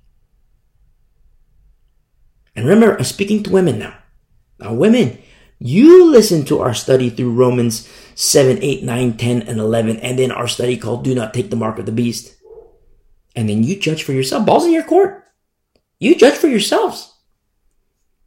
Then you see, oh my goodness, this 149th floor, it is dangerous. Now you understand why I say jump ship. It's not safe. Oh, my friends, my friends, all my friends, we've been friends forever. That's not, bring them along. Tell them. But the ball's in their court. That building is falling. You see? There's a wicked agenda afoot in these last days. I was having this conversation, four hour conversation, like three hours and 45 minutes. But I'm having this long conversation with the guy who was in ministry. Ministry that wanted to be a pastor. I've heard him give sermons. Pastors in the audience listening to him, elders in the audience listening to him, ministry leaders in the audience listening to him, Christians listening to him. And we had a side conversation, about four hours, three, three hours, 45 minutes. We're having this conversation, long conversation, citing scripture, scripture, scripture, scripture. And finally, I told him, I says, listen, you're guilty of idolatry because the Jesus that you speak of is not the Jesus of the Bible. And then all of a sudden his demeanor changed. And he has a smile on his face. And he says, I'm, I'm the guy the Bible warns you of. You see, there's an agenda underway. Christians, pew Christians, even pulpit Christians, are unaware. They think they know. But the pseudadelphos come in secretly. You see? And his doctrine that this, this guy's doctrine, this, we had our four hour conversation, three hours, 45 minutes. We had this long conversation. His doctrine was Calvinism, Reformed theology. See? He knew who he was serving. And he has this smirk and he says, I'm the guy the Bible warns you of. People today say, oh, let's just love on each other, let God take care of the rest. Today, what's happening in Calvinism and Reformed theology is that they're teaching that Christians can take the mark of the beast and still be saved. That's the pathway to hell, my friend. The Holy Spirit would never guide into something that's contrary to the Bible. An unholy spirit absolutely would. Let's forget the 151st floor. Look at the foundation.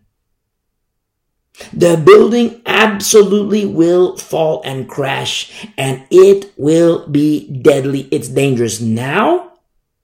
It was dangerous then but it's dangerous now. And baby and adolescent Christians, they're inside. They think they're safe, but they're not. Remember Hosea 4 6? My people perish for lack of knowledge. There must be strict adherence to the word of God. Remember, we're beginning our study in the pastoral epistles. This is Pastor Paul to Pastor Timothy, Pastor Paul to Pastor Titus. See, there's letters to churches. Letters to churches and letters to saints, and they're beautiful. The edification, edification then for the saints, and edification today for the saints. But the pastoral epistles are different. It's a closed door conversation. Pastor to pastor. Not the run of the mill pastor. Not a guy who has the title, not a guy who has the parking spot. Much different. Paul to Timothy, Paul to Titus. Much, much different. You see, adherence to the Word of God, you know, there's a very specific formula. I mean, look at what we referenced already the charismatic Pentecostals, the Roman Catholicism, Mormons, the Jehovah's Witness, the Hebrew roots, replacement theology, Calvinism, Reformed theology. Already what is eliminated is vast. As far as doctrinal qualifiers, doctrinal qualifications. But there's more. What about the fruit? What about the fruit? These are things that we're going to study in depth in these pastoral epistles, but we already have examples that we've studied already. Turn with me really quick to Galatians chapter 5.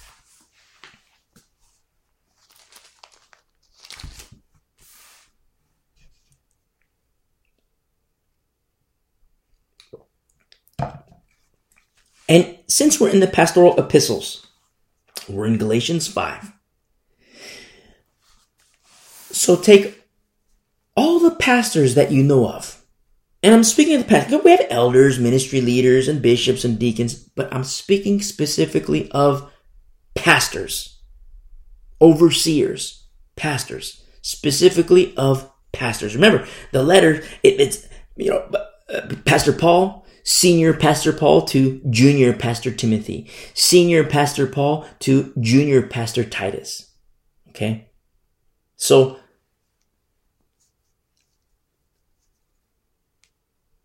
take all the pastors you know and start shaving them off in groups. Say you know 20 pastors and you, 10 of them are female. Shave them off. Done. Bye bye. Remember, pastor's always male. So female pastor, bye bye. So there's 10 pastors left.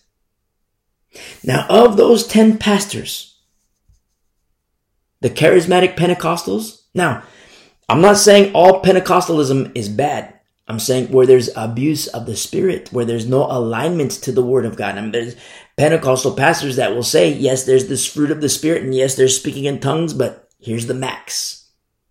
Remember our study in First Corinthians 1, uh, 1 uh, Corinthians 12, 13, and 14? Very specific qualifiers for speaking in tongues and then also the interpretation of tongues. Outside of that, no tongues. So you can have Pentecostalism, but then at the same time, what's the formula like in the church? If you have 500, uh, say 100 people in the church and 100 people are speaking in tongues, let's shave those guys off. So now we have eight pastors left. And you say, oh, this guy, he's a priest. He's an expositor of the Bible. He's a priest according to what? Eastern Orthodox. Okay, shave him off. Doctrinally unqualified. So now you have seven pastors left. Here's this other priest. He's a great expositor of the Bible. According to what? Roman Catholicism. Okay, shave him off. Now you have six left. I'm terrible in math, so correct me if I'm wrong, but I believe we're at six now. Any Mormons and Jehovah's Witnesses in there? No. Okay, good. So we're still at six. Who else? Or there's a Hebrew roots guy. Oh, there's this other guy, so a couple of those guys. Okay, shave them off. So now we're at four. Anybody else? Well, I got this, you know, coalition guy. Okay. It's Calvinism, and replacement theology. Okay, shave him off. Anybody else? I got this study Bible guy. He says go ahead and take the mark of the beast and still be saved. Okay, shave him off. Now we got two left. Those are the doctrinal qualifiers. We have two left. Now we look at Galatians chapter 5. And in Galatians chapter 5, verse 16, we see this. Galatians 5, verse 16.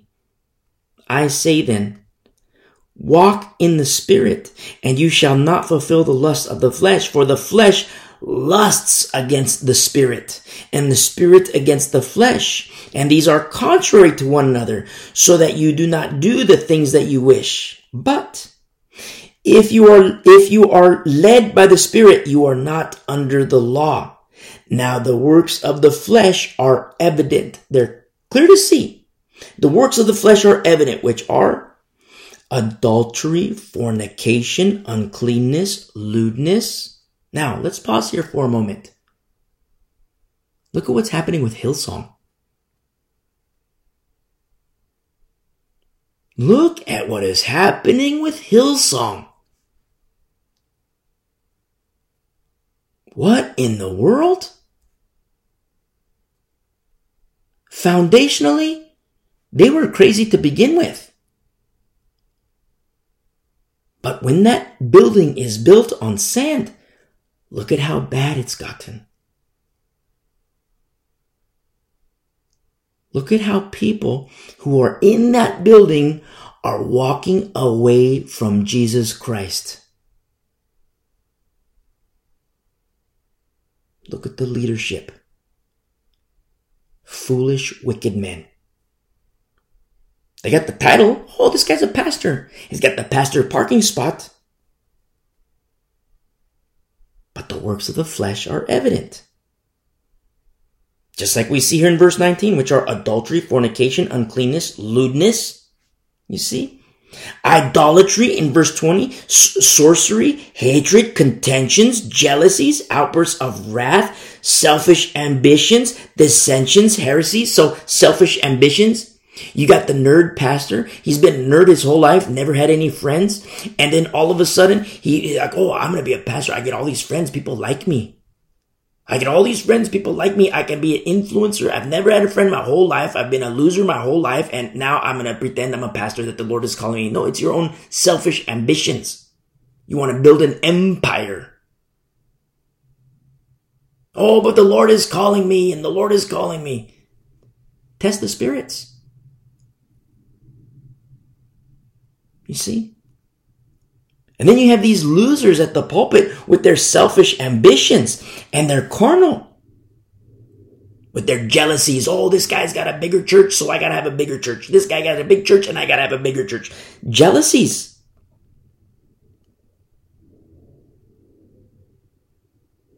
Dissensions, heresies, verse 21, envy, murders. In the East Coast, there was just a youth pastor, so-called shepherd, sent to prison. You know what he did? He was a youth pastor. He took a boy, dismembered him, took his torso, and threw it in a dumpster. A youth pastor. So called shepherd. He's got the title, says pastor on his badge. He's got the pastor parking spot. But that guy's a wolf. The world is the world. Corinth is Corinth. This is inside the church. You see?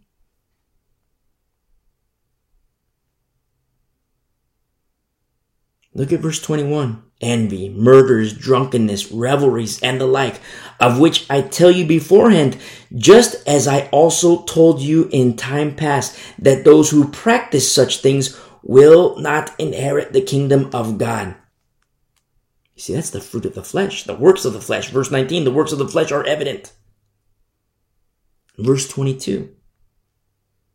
But the fruit of the Spirit is love, joy, peace, long suffering, kindness, goodness, faithfulness, gentleness, self control. Against such there is no law, and those who are Christ have crucified the flesh with its passions and desires. If we live in the Spirit, let us also walk in the Spirit. You see, we make these distinctions between walking according to the flesh and walking according to the spirit. The works of the flesh are evident. Look at Hillsong. Look at the sex, the parties, the marital infidelity, the pornography. And that's evident. It's made public now. But hit the rewind button. What about when the signs were already being shown years ago, five years ago, when you could see with your eyes the works of the flesh? Hit the rewind button again. What about five years prior, ten years prior, when doctrinal error was already in play? You see, if the foundation is not sound, the whole thing is gonna fall. Now you understand why we say jump ship, jump ship, jump ship. We look at the formula. Now don't forget doctrinal qualifiers, but then fruit qualifiers. Fruit qualifiers. It's like when you, you, you, like, if you're in the market for a new car, I mean, you know, who's, who's buying new cars nowadays? You know, the economy is so terrible and inflation is terrible. But if you, like, say we're three years ago and you're buying like a new, uh, I don't know, like a, like a uh, economy car. And you look, you go on the website, you know, uh, whatever.com, you know, whatevercar.com, and you go to the website. Like, wow, this is a cool car. I can afford it and then they have, okay, build your car. And you build your car. And it's like, okay, you have all these different models. You know, you have, you know, base model, then the beefier, and then the beefier, and then the beefier. The super beefy has all the bells and whistles. But you have the base model, which looks like they all look the same. But they're not all the same. They all look the same. So there's like, you know, version one, which is like super base. They have the next one, which is like, you know, it, it like it, sometimes the websites, they even say, you know, you know, the, the, the, the version one, we have everything in version one, but then we got these additives. And then, you know, version three or version two, version three, I'm, I, I, so I had to like do a little pause and like count, okay, version one, version two. So now version three, it says we got everything in version two, but then we got all these extra bells and whistles. So now in version three, you got everything in version one and two, but now it's version three. You got like uh, uh, uh, the package deal. But then you have the next version, version four, which is like the ultimate. And it has everything in package one, package two, package three. And it's got more additives. That's like the super version. You see? But it's the same thing with pastors. Doctrinally speaking, the formula has to be right. When the doctrine is wrong, it's only a matter of time before the fall happens. It is only a matter of time. Look at Hillsong. Doctrinally wrong? It's only a matter of time before it falls, and it's fallen. And you have people that were inside. They believed in Jesus Christ. But just as Brother James says, you believe, you do well. But even the demons believe. Where is obedience? You see, people believe in Jesus Christ, which is beautiful. But there has to be a pastor, a shepherd to say, let's obey Jesus Christ together. Not just you. It's not just me telling you to obey Jesus Christ. We're going to do it together. We're in the same boat. We're going to do it together. And we're going to bear one another's burdens. And you know, n- you know, walking milk drinkers are good for babies and we're to do it. You see how healthy it is? When the foundation is sound in accordance to doctrine, everything, floor number one is safe. Floor number a thousand is safe because everything is perfect, sound. Why? Because the Lord built the house. It's built by the Lord. It's not anybody who says, you know, say a pastor is building each floor. And in the year two, uh, in the year you know, uh, like 34 AD, 32 AD, give or take a couple years. That's foundation. 33 AD, that's first floor. Safe. Like, like Paul. We'll say like uh, 60, 62 AD, Paul. That's first floor. Safe. And it's not Paul who says, Oh, I want to feel good. You know, I've been a nerd my whole life. I've been a loser my whole life. And so I think I'm going to uh, build the first floor. No, it's the Lord who says, Paul, you're going to build the first floor. and then, you know, ball's in his court. You know, Paul could say, okay, Lord, or no. See, ball's in his court. Then you look at John, second floor. You see, And then, you know, you get into church history, you see like Clement, Irenaeus, you know, third floor. And all these vessels that the Lord uses in capacity of overseer. It's not like, oh, you know, I'm a loser. I'm going to feel good about myself. So I want to be an influencer. Never had friends my whole life. And so I've never experienced having friends. And now I want to be friend. I want to be Mr. Popular. I want to be rock star. And so I want to build the 10th floor. I'm going to build the 100th floor. I'm going to build. No, it's the Lord who says, Hey, you're going to build the 100th floor in my building. And then ball's in that person's court to say yes, Lord, or no, Lord. You see, unless the Lord builds the house, the Lord must build the house. The real Jesus, the one whose word is above his name. Remember, the, the disciples asked Jesus Christ, What is the sign of your coming? And Jesus says there's going to be many Christs, many false prophets, many Christs. These many false prophets and many Christs, they also have buildings. But they're all built on sand. You see? But there's only one that's on the rock. The doctrine must be right.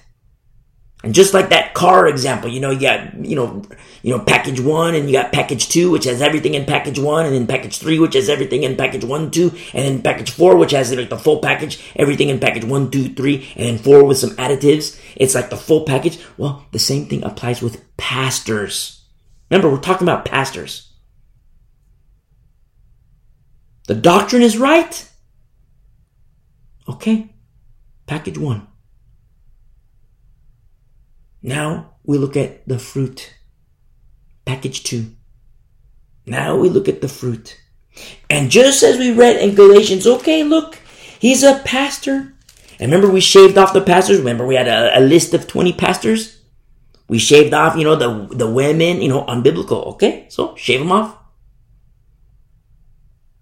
And you got, okay, some Catholic, Catholic pre-Orthodox, you know, Catholic pre, okay, shave them off, gone, bye-bye. Ladies, bye bye. Orthodox, you know, Catholicism, bye bye. Uh, Calvinist, bye bye. Charismatic, no alignment to what the Bible says about the gifts of the Holy Spirit, bye bye. So now we have two left. I mean, you know, when we go back to, you know, what we said about, you know, when we shaved everybody off. We started with 20, but now we got two. And then we read Galatians chapter 5 and verse 16 or verse uh, 19. We got adultery, fornication, uncleanness, lewdness. Remember, we got two pastors left. One of them is a sex head. Okay, bye bye. Now we got one left. Then you read works of the flesh evident, adultery, fornication, ungluteness. You know, verse 20, idolatry, sorcery, hatred. Verse 21, angry, murders, drunkenness, revelries, and the like. You're like, wait a second. Remember, we got one left. But he's an alcoholic. Bye bye. Who is left?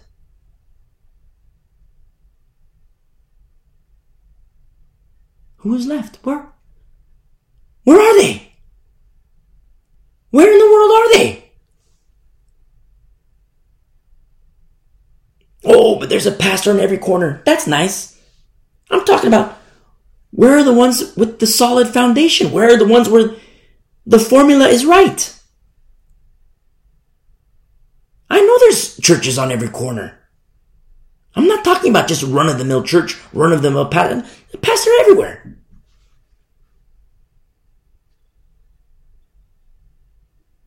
You see?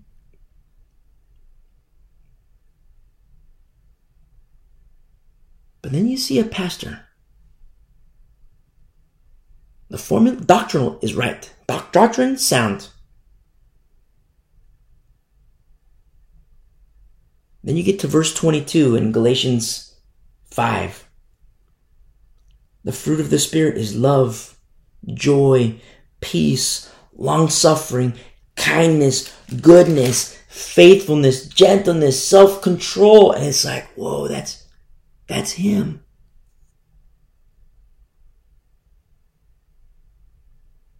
And we're just talking about pastors. I know, you know, Galatians is written to the church, to saints.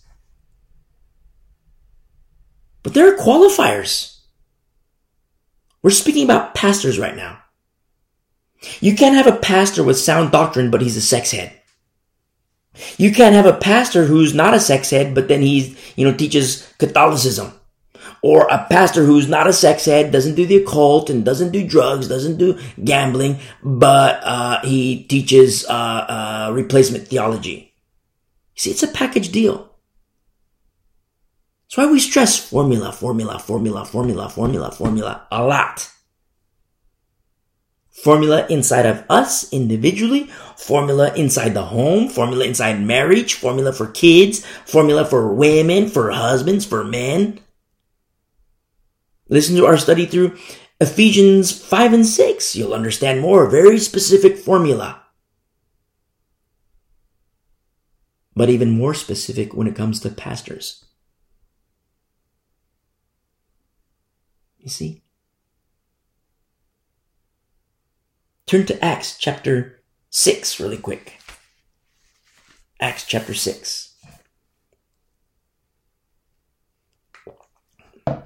And in Acts chapter 6, verse 1, we see this. Now in those days when the number of the disciples was multiplying, there arose a complaint against the Hebrews by the Hellenists because their widows were neglected in the daily distribution. Now, if you're listening for the first time, listen to our study through the book of Acts, you'll understand more. We, we open this up a little bit more.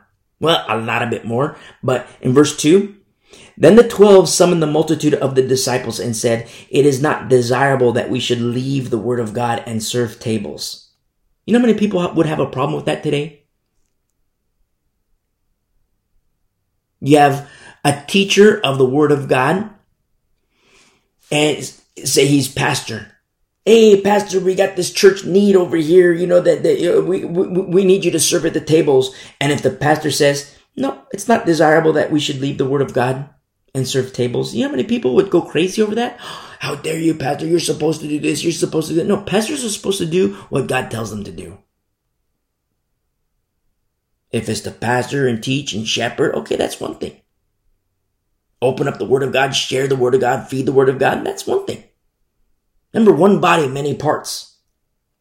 And so, in obedience to the Lord, look at verse 3. Therefore, brethren, seek out from among you, not just warm bodies. It's not to put an ad out on the on the internet. We're gonna put an ad out on social media. We're gonna put an ad out on you know Craigslist and say, "Well, we have a church need, or this church needs this, and we're hiring for this." Hiring. It's not a warm body.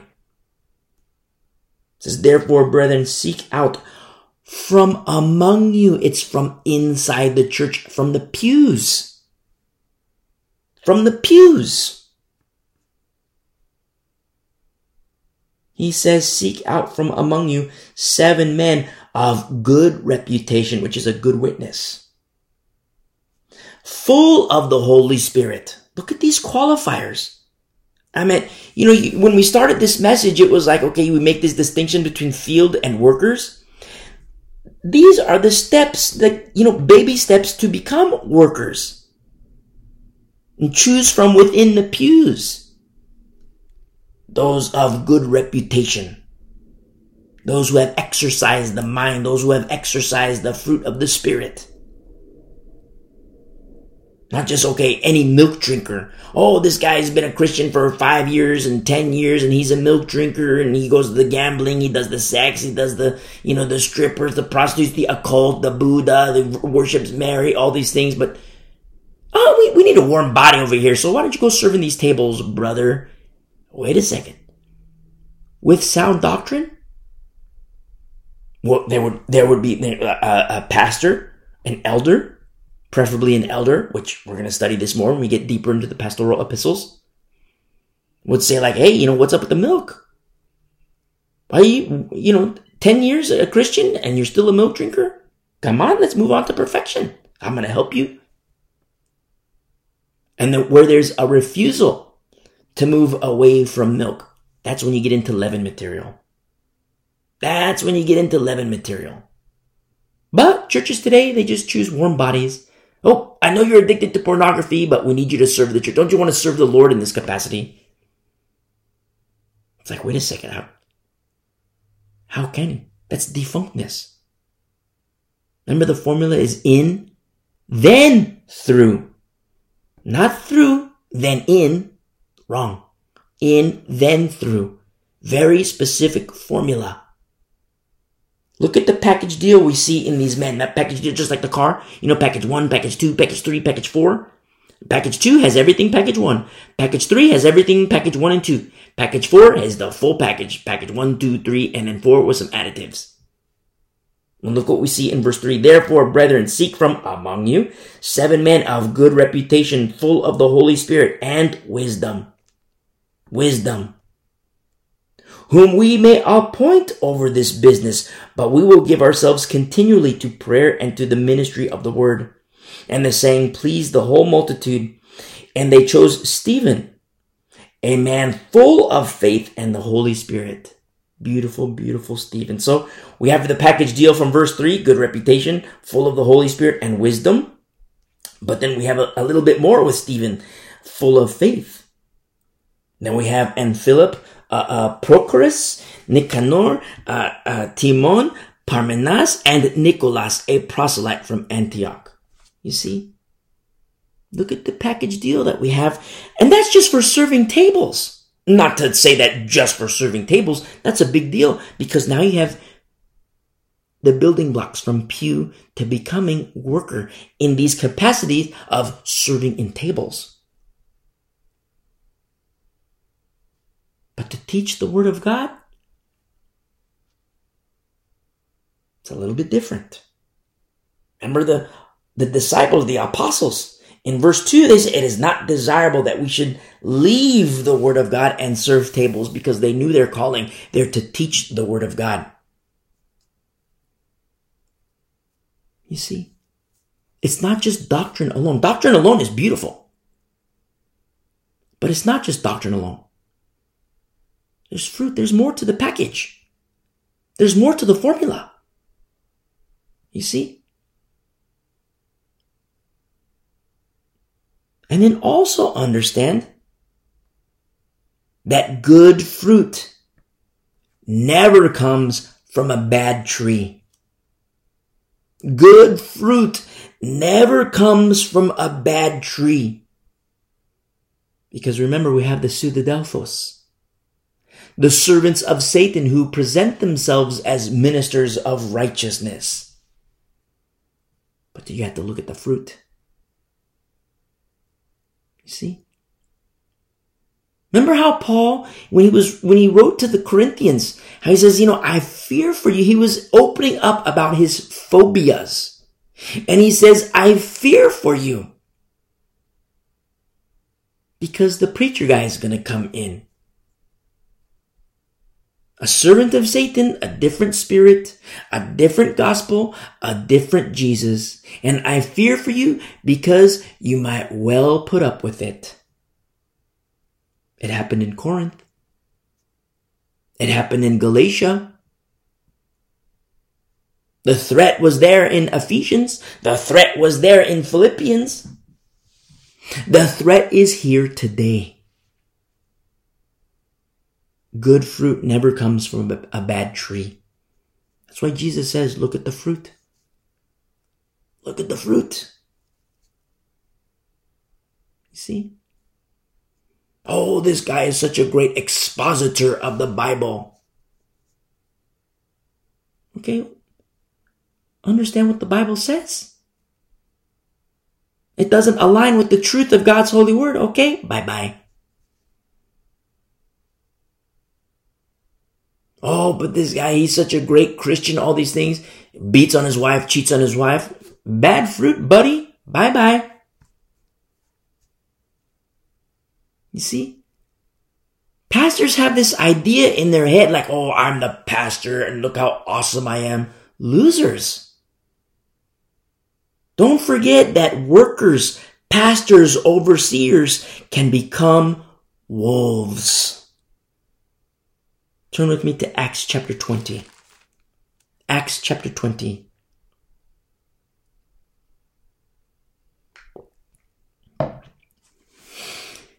Workers can become wolves. In Acts chapter 20, verse 28, this is Paul, Pastor Paul, senior Pastor Paul, speaking to the elders of Ephesus in Miletus. And he says this in verse 28, therefore, Take heed to yourselves and to all the flock among which the Holy Spirit has made you overseers to shepherd the church of of to shepherd the church of God, which he purchased with his own blood.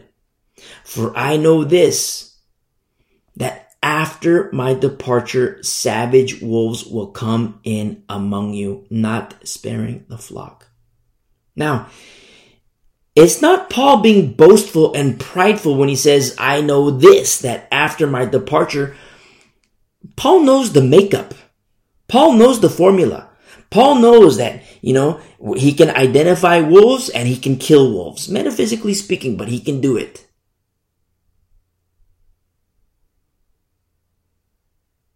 And he says, I know that when I leave, after my departure, savage wolves will come in among you, not sparing the flock. Where are the Pauls of today? Where in the world are the Pauls of today, the Timothys of today, the Tituses of today? Who can identify this guy's a wolf and kill the wolf metaphysically? Where are they? And Paul says, I know that after my departure, savage wolves will come in among you. Now, today we live in a day and age where there's churches on every corner. The formula could be right in you, the doctrine, the fruit. But because there are churches on every corner, people say, okay, uh, you know, I don't want my little feelers to be hurt, so I'm just going to go over here to this other church. I'm just going to go here to this other church. You see? Oh, you're so mean. You're so mean. You're so mean. I don't like how you say this. I don't like how you say that. But that's the argument of babies. Because when you know the formula, remember a little checklist, you know, doctrine's right, okay, check mark. Fruit, okay, check mark, okay. That's good. That's what we want. But there's churches on every corner. Somebody says, oh, you know what? I'm addicted to pornography. I don't like how you say these things against me. So, okay, I'm to leave and I'm to go to this other church where the pastor, he doesn't say anything about that. He's compromised himself. See, I'm, I'm to go to this church over here where I can feel good about myself. I can, you know, let this adulteress into my home and let her have sex with my kids. And, you know, I'm going to go to this other church where the pastor says nothing about that. See, that's what's happening in these last days. But because you have baby Christians, adolescent Christians who don't know discernment, they don't know how to discern, what happens? The attack gets worse and worse and worse. And then you have a bunch of like spiritual basket cases. I mean, I don't need to say this. We see it. We, we see it everywhere. You know, you go into church, you see the spiritual basket cases. Look at wives of Calvinists. You know, they're Calvinists, but their wives, look at their demeanor. I mean, do you see joyful wives? No, you see actresses. They pretend like they're joy, like they're in joy. And a lot of times they're slaves in their own home. You see? Usually, you know, not usually, but in my experience, I've seen they have a lot of kids. Because, you know, they have a lot of kids because, you know, oh, I gotta please my husband. Like, my husband wants to do the sex. I gotta do the sex and all this. Okay, we have the sex. Now I'm pregnant and all that. They got like 10 kids.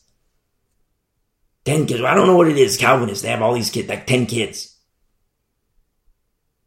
Instead of the stupid husband learning that, hey, you know, I'm not a rabbit.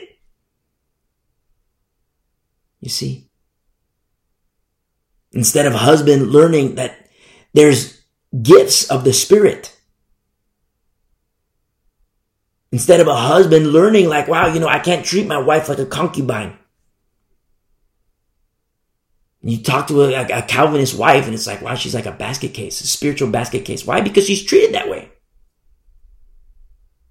She's treated like a concubine, a slave. Oh, I have a good wife. Oh, what makes you say that? Well, she cooks good, she cleans good, and she does this, she does that, and sounds like a slave to me.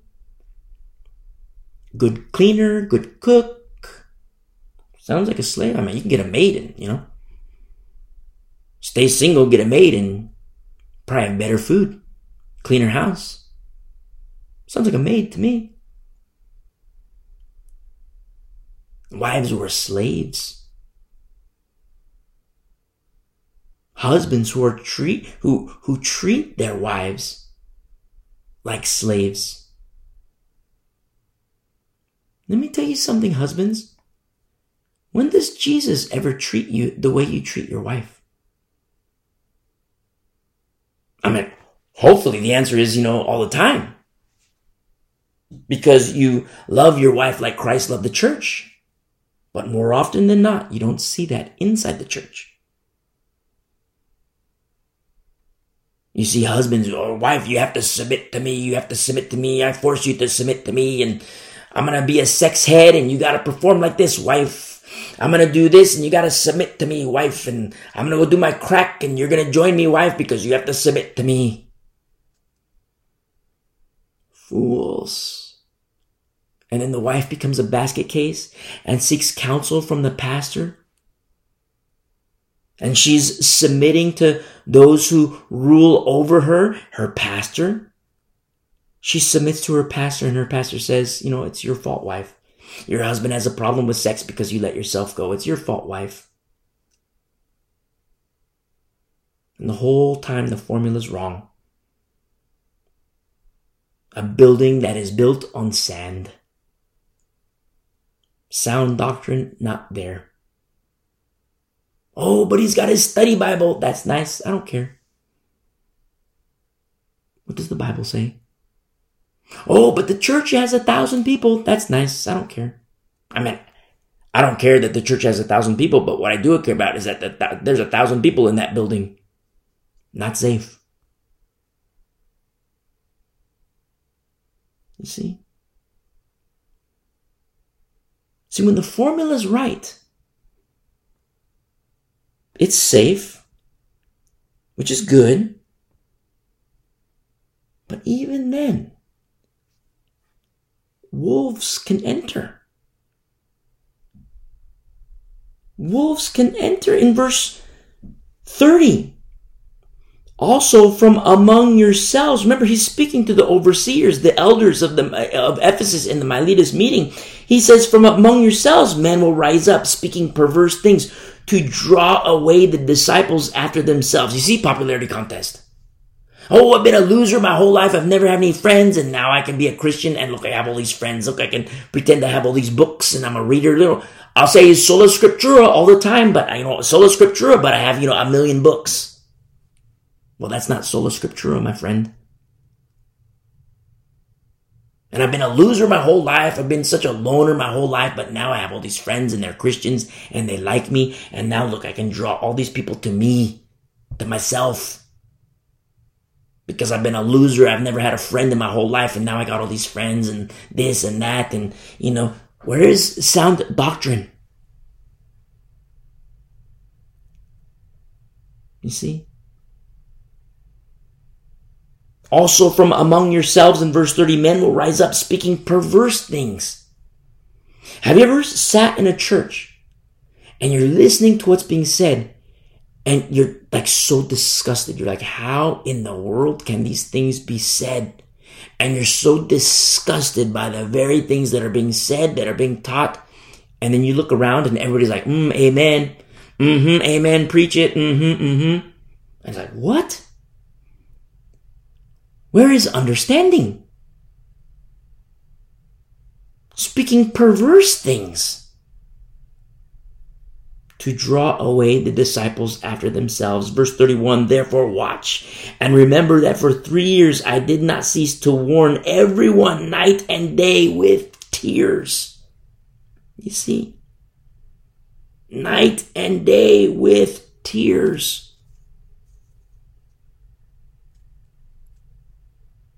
The formula has to be right. See, we can't just say Paul is like a mature Christian. He's mature, but he's also deadly. Because remember, he says, I know this, that after my departure,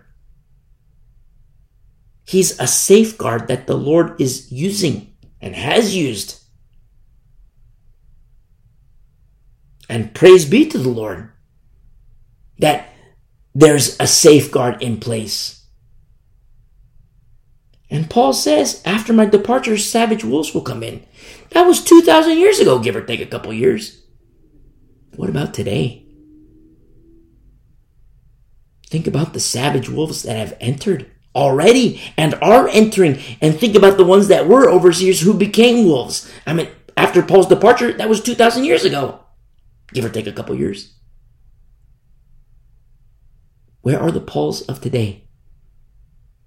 The Timothys of today, the Tituses of today. And Paul says in verse 31, Remember that for three years I did not cease to warn everyone night and day with tears, with tears, with tears. You know why? Because Ecclesiastes chapter 1 verse 18 says, For in much wisdom is much grief, and he who increases knowledge increases sorrow. That's hardcore.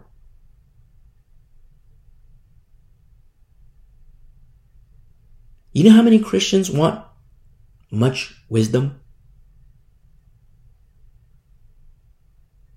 They want much wisdom, which is a beautiful thing to desire.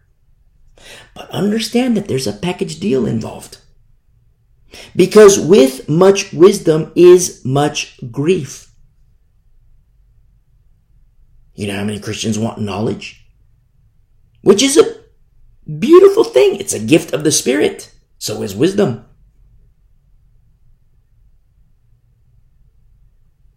But who wants to increase in sorrow? Who in the world wants to increase in sorrow and in grief? Who in the world wants to increase in the sadness with much tears? Who in the world wants to increase in sorrow and grief because it's a package deal with knowledge and wisdom? You know why? Because when you have knowledge and wisdom, you know that people are in trouble.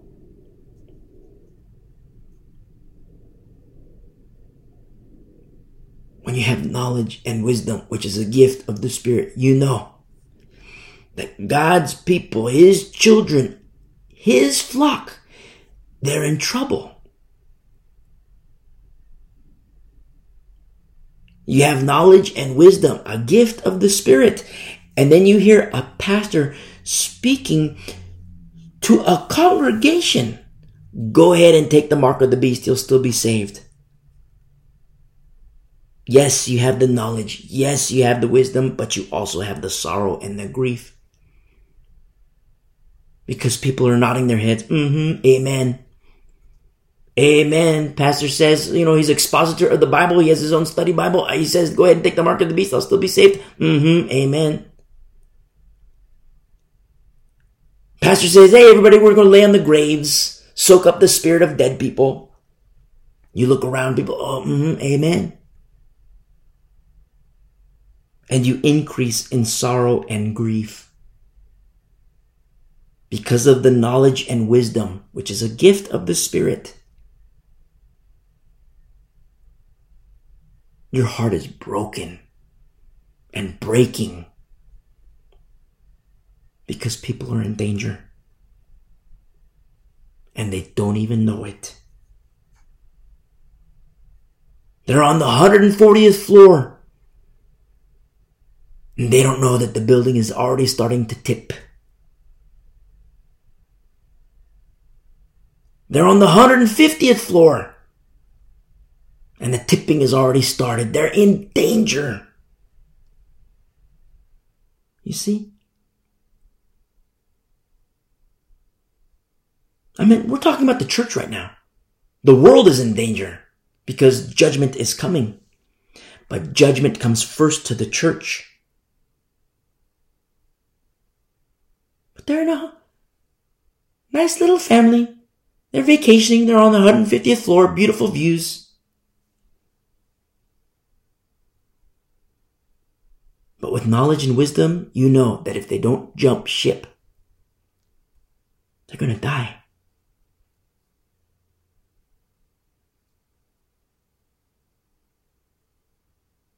A lot of Christians pray for knowledge and pray for wisdom. They desire it and it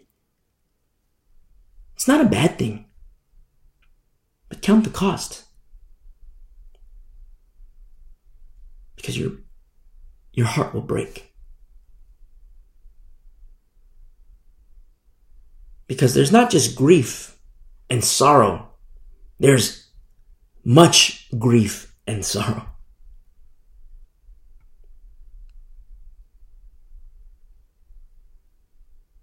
And when you know, when you have wisdom, when you have the knowledge, which is a gift of the Spirit, you become the bad guy. How dare you say this? How dare you say that? I like my sex, I do my sex, and you speak against it? How dare you say that? I allow the wolf into my home to do the sex with my kids, and how dare you say something against that? I do the drugs, I do the alcohol. How dare you speak about that? Look, God is love, and so we're supposed to just love. You know what? Forget you. I'm going to go over here across the street where, you know, pastor's going to say nothing about it. The pastor's probably compromised himself. You can do, do, do the sex and the drugs with him. Fools. And just like Paul says to the saints in Galatia, have I become your enemy because I tell you the truth? It's a painful reality of knowledge and wisdom, something that which is a gift of the Spirit, very beautiful and beautiful to desire. It's a package deal. Painful reality, but there's another reality. Number one, you'll be alone. You'll be alone.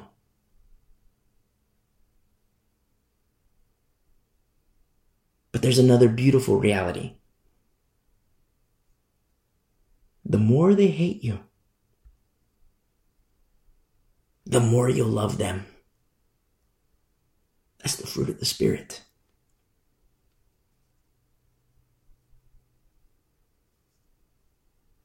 Understand? Paul imposes the same formula on himself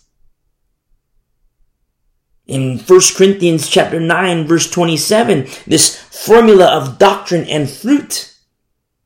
In 1 Corinthians 9 verse 27, Paul says, But I discipline my body and bring it into subjection, lest when I have preached to others, I myself should become disqualified.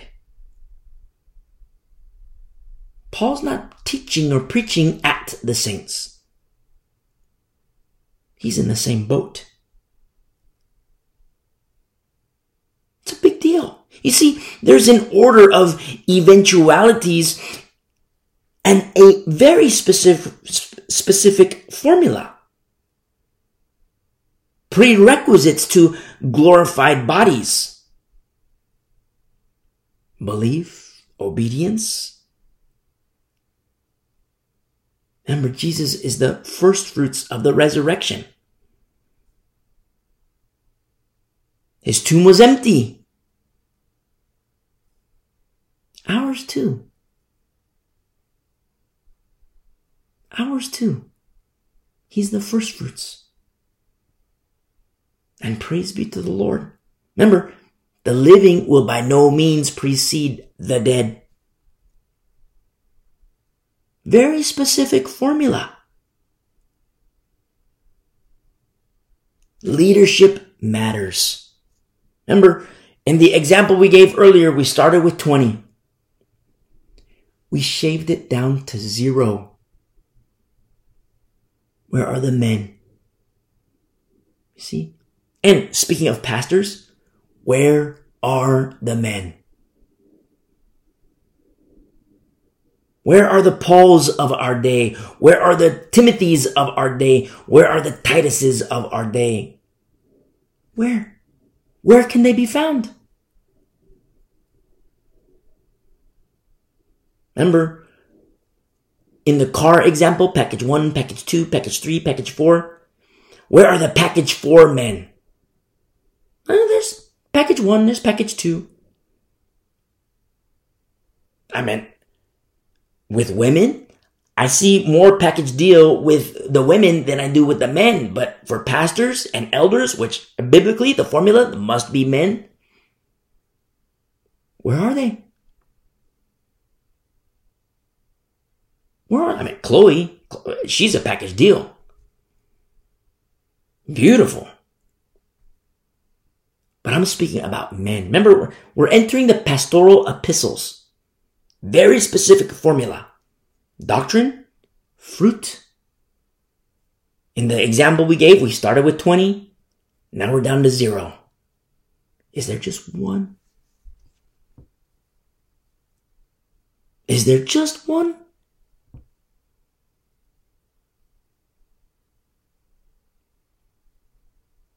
Where can he be found? Where are they?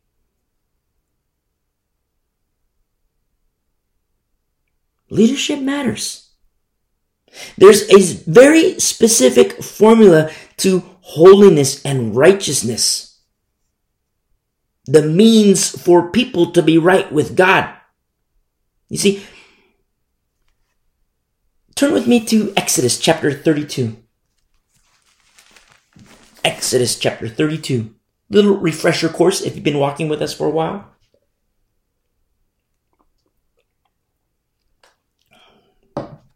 but in Exodus 32, this is when Moses, he received the Ten Commandments. He and Joshua, they went up the, the mountain and Joshua stayed right outside the cloud and Moses went into the cloud and, you know, Moses received the Ten Commandments. Moses leaves the cloud, sees Joshua, the two come down together. They were going to the camp of Israel, and what they should have seen were the elders. They should have seen, okay, where's? You know, Aaron, meet up with the elders, and we're all going to go down as one big group down to the camp of Israel. But Moses sees Joshua, come, they walk down together, Joshua and Moses, they're curious. Where is everybody? Where are the elders? And they say, okay, maybe they went back down to the camp. They keep going down to the camp. And then we start off in verse 17, Exodus 32, verse 17. And when Joshua heard the noise of the people as they shouted, he said to Moses, There's a noise of war in the camp. But he says, But he said, It is not the voice of the shout of victory, nor the noise of the cry of defeat, but the sound of singing I hear. So it was as soon as he came near the camp, that he saw the calf and the dancing. What happened is that they were worshiping the golden calf. So Moses' anger became hot, and he cast the tablets out of his hands and broke them at the foot of the mountain. Then he took the calf which they had made, burned it in the fire, and ground it into powder, and he scattered it on the water and made the children of Israel drink it. And Moses said to Aaron, to Aaron, what did this people do to you that you have brought so great a sin upon them? Let me read this again. This is Moses speaking to Aaron. What did this people do to you that you, you have brought so great a sin upon them? I'll read it a third time. What did this people. Now, I'm going to read it a third time. Remember, we're entering the pastoral epistles. Understand that leadership matters. Who you follow matters.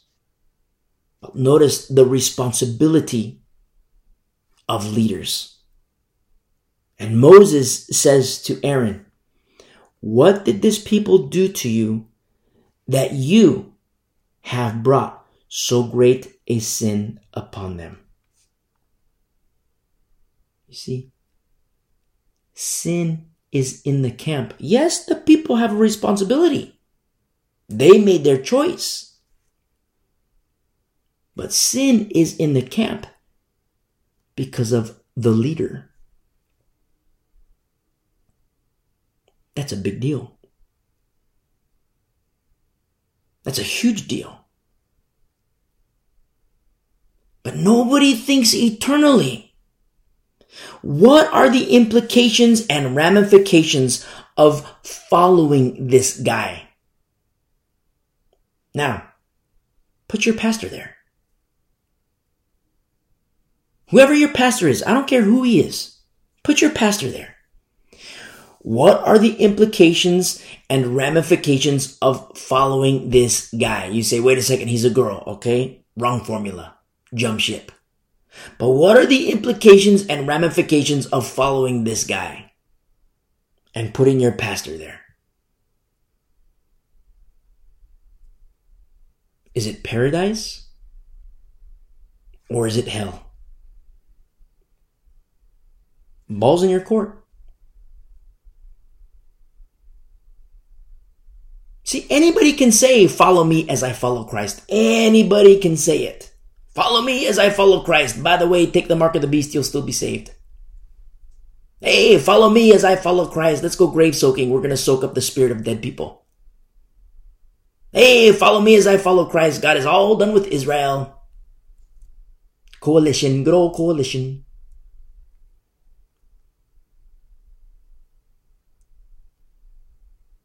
But like Paul says, follow me as I follow Christ.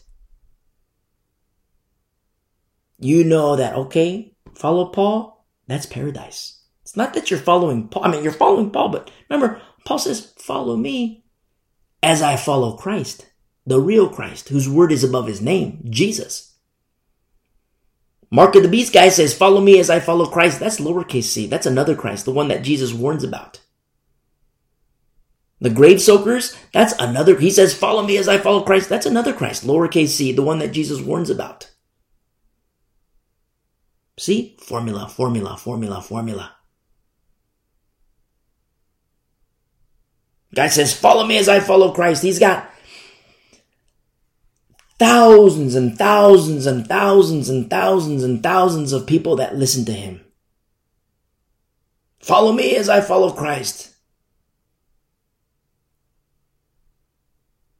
Meanwhile, he's having sex with all these different ladies, strippers, gambling. Wrong formula. Not just do- I mean, doctrine, of course, but fruit? Rotten fruit. Fruit of hell. He can say it till he's blue in the face. Follow me as I follow Christ. And thousands and thousands and thousands of people are in that building. You see, understand. Don't forget. With much wisdom is much grief. Increase in knowledge, increase in sorrow. And your heart is broken. Why? Because all those thousands and thousands and thousands and thousands of people, that building is falling. You see? What are the implications and ramifications of following your pastor? Because if you can't say paradise, if you cannot say paradise, remember, very strict formula. You need to jump ship.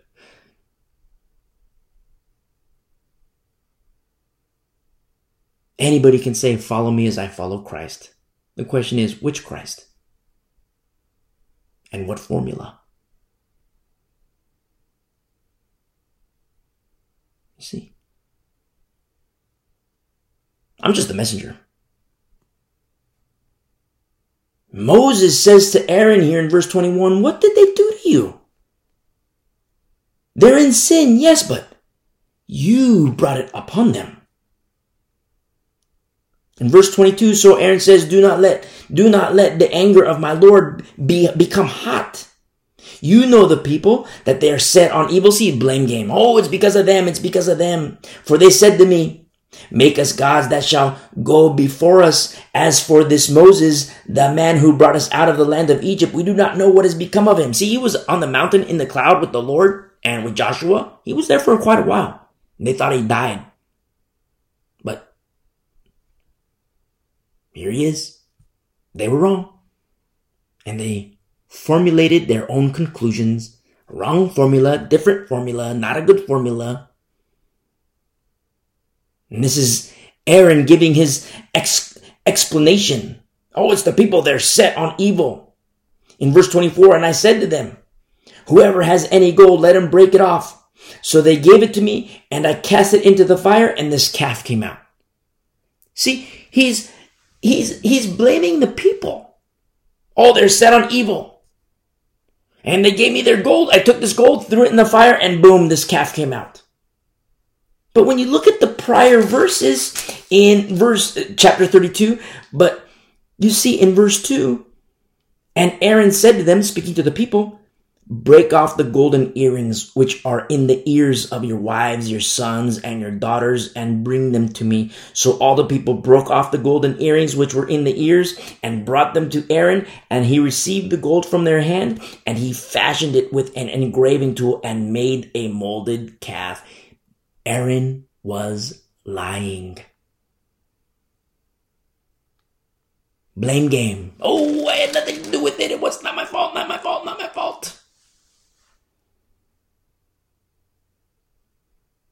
Plenty of blame at leadership. Look at verse 25 now. In verse 25, now when Moses saw that the people were unrestrained, for Aaron had not restrained them, to their shame among their enemies. Then Moses stood in the entrance of the camp and said, Whoever is on the Lord's side, come to me! Exclamation point. That's Moses saying, Hey, jump ship. Whoever is on the Lord's side, come to me! Exclamation point. Oh, how, who is Moses? Who does he think he is? Listen, the formula is right. Just like Paul, follow me as I follow Christ. Oh, that's pompous. How can he say that? Look at the formula. Look at the fruit. Look at the fruit. We have to understand the formula even more so in these last days because this is not, it's already treacherous and perilous right now as we speak. What's happening in the church today. People are falling left and right. Churches are falling left and right. The door, remember the last days church, four categories. The last days church is false, apostate, entering apostasy, or is true. Very serious business. We're talking paradise and gnashing of teeth. And there's a very specific formula to paradise. You see? Leadership matters. I mean,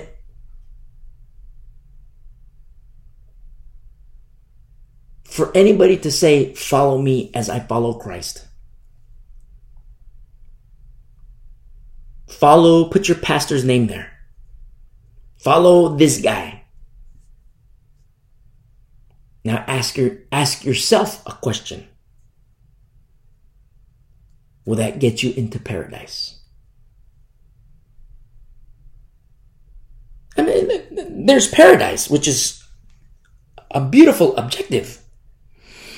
But what about in this life, more intimacy with Jesus Christ?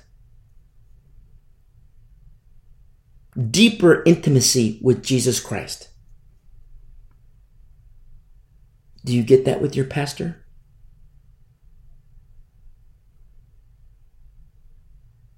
If following your pastor, knowing the formula, remember we're Bereans, we study the scriptures with noble hearts.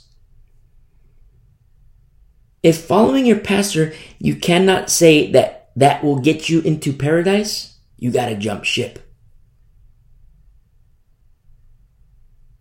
Oh, the audacity of Moses. Whoever is on God's side, come to me. Whoever is with the Lord, come to me. Whoever wants to be with the Lord, come to me. Oh, what the audacity of Moses. Who does he think he is?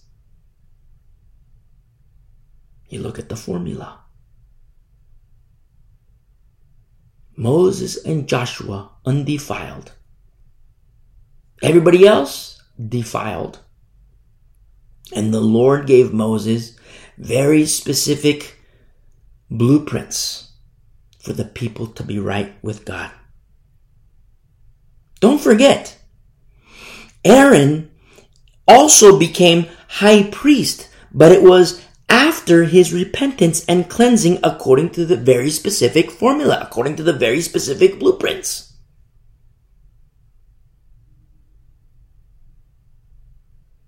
the Lord gives the means for cleansing. But the unclean cannot clean. The clean clean. The unclean cannot clean. The clean can clean. Where are the clean? Where are the men? Remember, pastoral epistles, we're talking about men, men, men, male. Coverings always male. Leadership absolutely, absolutely matters. Turn with me to Ezekiel chapter 3. Ezekiel chapter 3. And in Ezekiel chapter 3, we see this in verse 17 the Lord speaking to Ezekiel Son of man, I have made you a watchman. This is the Lord speaking to Ezekiel. He says, Son of man, in verse 17, Ezekiel chapter 3, Son of man, I have made you a watchman for the house of Israel. Therefore, hear a word from my mouth. This is the Lord speaking to Ezekiel. Hear a word from my mouth and give them warning from me. Give them warning from me. So now you see the Lord who has made Ezekiel a watchman.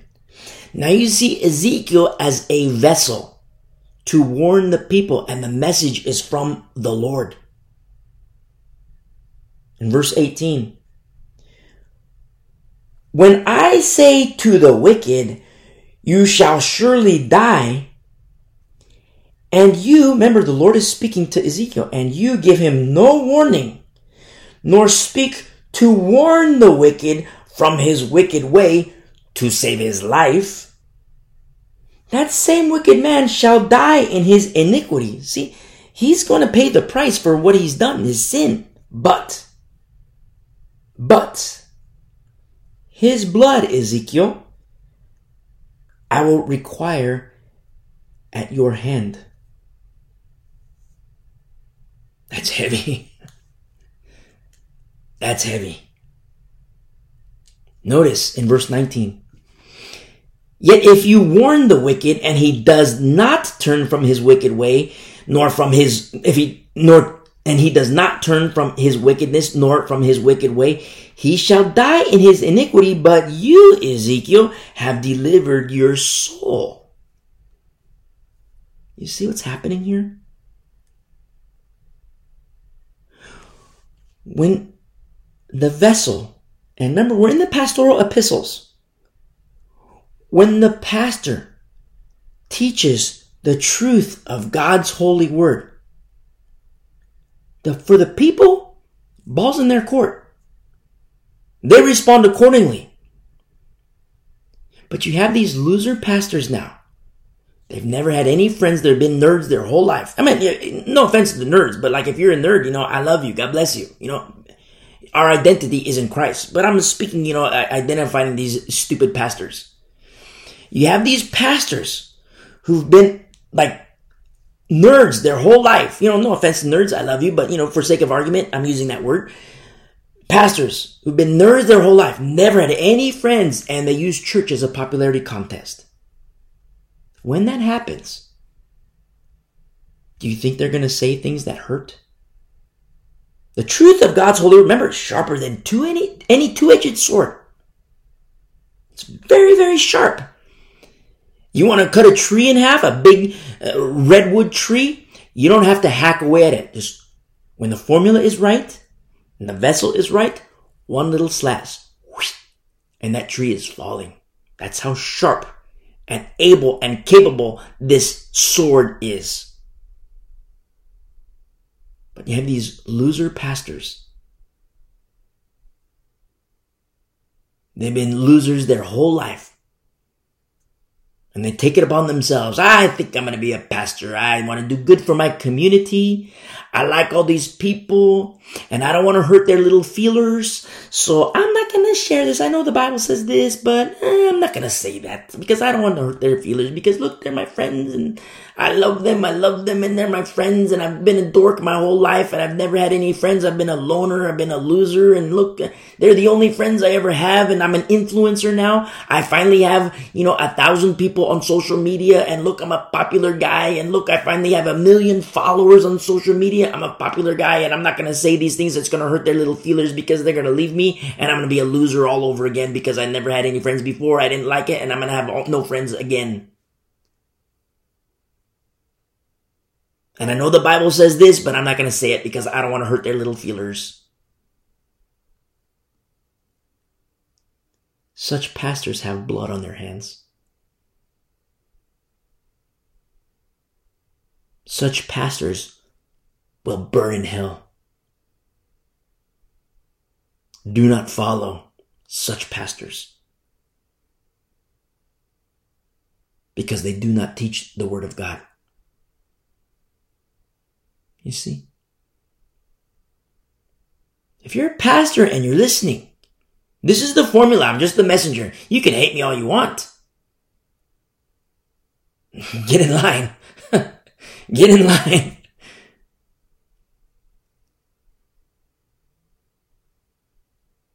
Very specific formula. I know there's the ways of the world. I know so I'm not talking to the world. I teach the living not the dead. You see?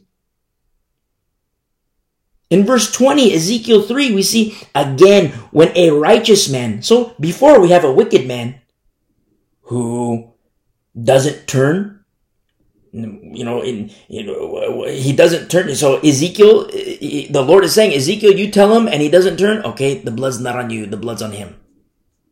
But if he doesn't turn because you don't tell him Ezekiel, now the blood is on you. It's your fault. It's your fault. Blood is on your hands, Ezekiel. But notice in verse 20, again, when a righteous man turns from his righteousness and commits iniquity. So now you have a righteous man, you think, okay, cool, cool, job's done. But notice, the righteous guy turns away from righteousness and he turns to iniquity. He turns to sin. Remember, the formula isn't once saved, always saved. The formula is once saved, stay saved. So now you have a righteous man who turns from his righteousness and commits iniquity. And he says, and I lay a stumbling block before him. He shall die. Why? Because Ezekiel, you didn't give him warning. You did not give him warning. He shall die in his sin, and his righteousness, which he has done, shall not be remembered. But his blood I will require at your hand, Ezekiel. That's what the Lord is saying. It's your fault, Ezekiel, because you didn't tell him. And you got these dork pastors been a loser their whole life. And they stand at the pulpit and they don't want to hurt people's little feelers. And you know what? They're still losers. Do not follow such men. That's the pathway to hell. The truth of God's holy word is sharp. I mean, you know, you hear me speak about, you know, cutting a redwood tree. Yes, absolutely. But to be cut to the heart, which I have felt painful, very painful to be cut to the heart. but also very beautiful in the aftermath. Why? Because of repentance. Repent, repent, repent, repent. Look at Aaron. He repented. I mean, he fashioned the, uh, the golden calf. He repented and became high priest. All in accordance to the formula, blueprints given to Moses. See? In verse 21, nevertheless, if you warn the righteous man that the righteous, that the righteous should not sin, notice not one saved, always saved, it's one saved, stay saved. And he does not sin, he shall surely live because he took warning. Also, you will have delivered your soul. Do not follow the loser pastor. They got the badge. I'm a pastor. They got the parking spot. I'm a pastor. You look at the formula, you're a loser. You look at the fruit, you're a loser. Don't follow. Balls in your court, don't follow. If you're a pastor and you have a hundred people in your church, people are not fruit. People are people. People are sheep. People are lambs. Beautiful flock of God. That's the people. Numbers are not fruit. The fruit of the Spirit. Galatians 5, we read. People confuse uh, foolish pastors, loser pastors. They confuse people with fruit. That's not fruit. People are people. People are God's people. You might have a thousand, you might have a hundred. You might have 50. You might have 10. You might have five. You might have three. You might have one.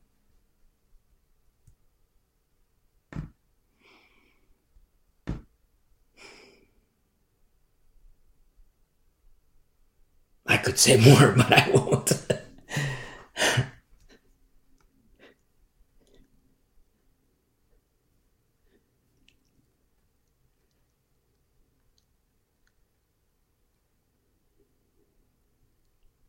the ones who follow Christ, the real Christ, the real Jesus, whose word is above his name, you follow him. You do that, you'll get to paradise. Remember, we're starting the pastoral epistles. Paul's not like the average bear. He doesn't train and equip the average cub. He trains fighters. He trains warriors. The next generation of pastoral leadership. Remember, you have 10,000 teachers. You add Paul in the mix. 10,001. He's saying, you follow these 10,000? Not so good. But you follow me as I follow Christ? Paradise. Understand the multiple threats in Paul's day. Remember the Jerusalem Council? How there were people who took it upon themselves a circumcision of the flesh and adherence to Moses? Oh, if you want to be a Christian, you got to get circumcised according to the flesh and you got to we got to follow Moses. Who stood up at the Jerusalem Council? Who stood up? Paul was one of them. Barnabas was one. Peter was there. He stood up. Look at Corinth. Remember Corinth? The works of the flesh under defunct pastors. Remember, leadership matters. Look at Galatia, seduction to the law. The pseudadelphos, the fake brothers, secretly brought in. Remember, Satan has his recon team too. We studied that in our in Joshua. Satan has his recon team too. You see, Peter says, Peter says that false teachers are untaught, unstable, and they twist the scriptures. That's from 2 Peter chapter 3, verse 16. Remember Paul when he says, You might well put up with it. You might well put up with it, he says. The saints in Corinth, they put up with it. The saints in Galatia, they put up with it. The saints today, today, they put up with it. The pastoral epistles are very, very intimate. Paul is dying. He's an old man. Prison letters. Senior Pastor Paul, who's dying, he's going to be beheaded. And Senior Pastor Paul writes a letter to Timothy. And then another letter to Titus. And then a final letter to Timothy. A small group who are not like the average bear. James chapter 3 verse 1. Let not many be teachers. Let not many be teachers. What happens today? Everybody wants to be a teacher. Popularity contest. Oh, I want to be an influencer. I want all these followers. I'm a loser and I want all these friends and all this and all that. Let not many be teachers. James chapter 3 verse 1. In these last days, another verse rings truer every single day that passes. And it is found in Revelation chapter 3 verse 2. Strengthen the things which remain. That's to strengthen the remnant. Regarding pastors, don't just follow the title. Follow the ones who follow Jesus, whose word is above his name. The beautiful people of the way, a remnant of these last days. God bless you. I love you.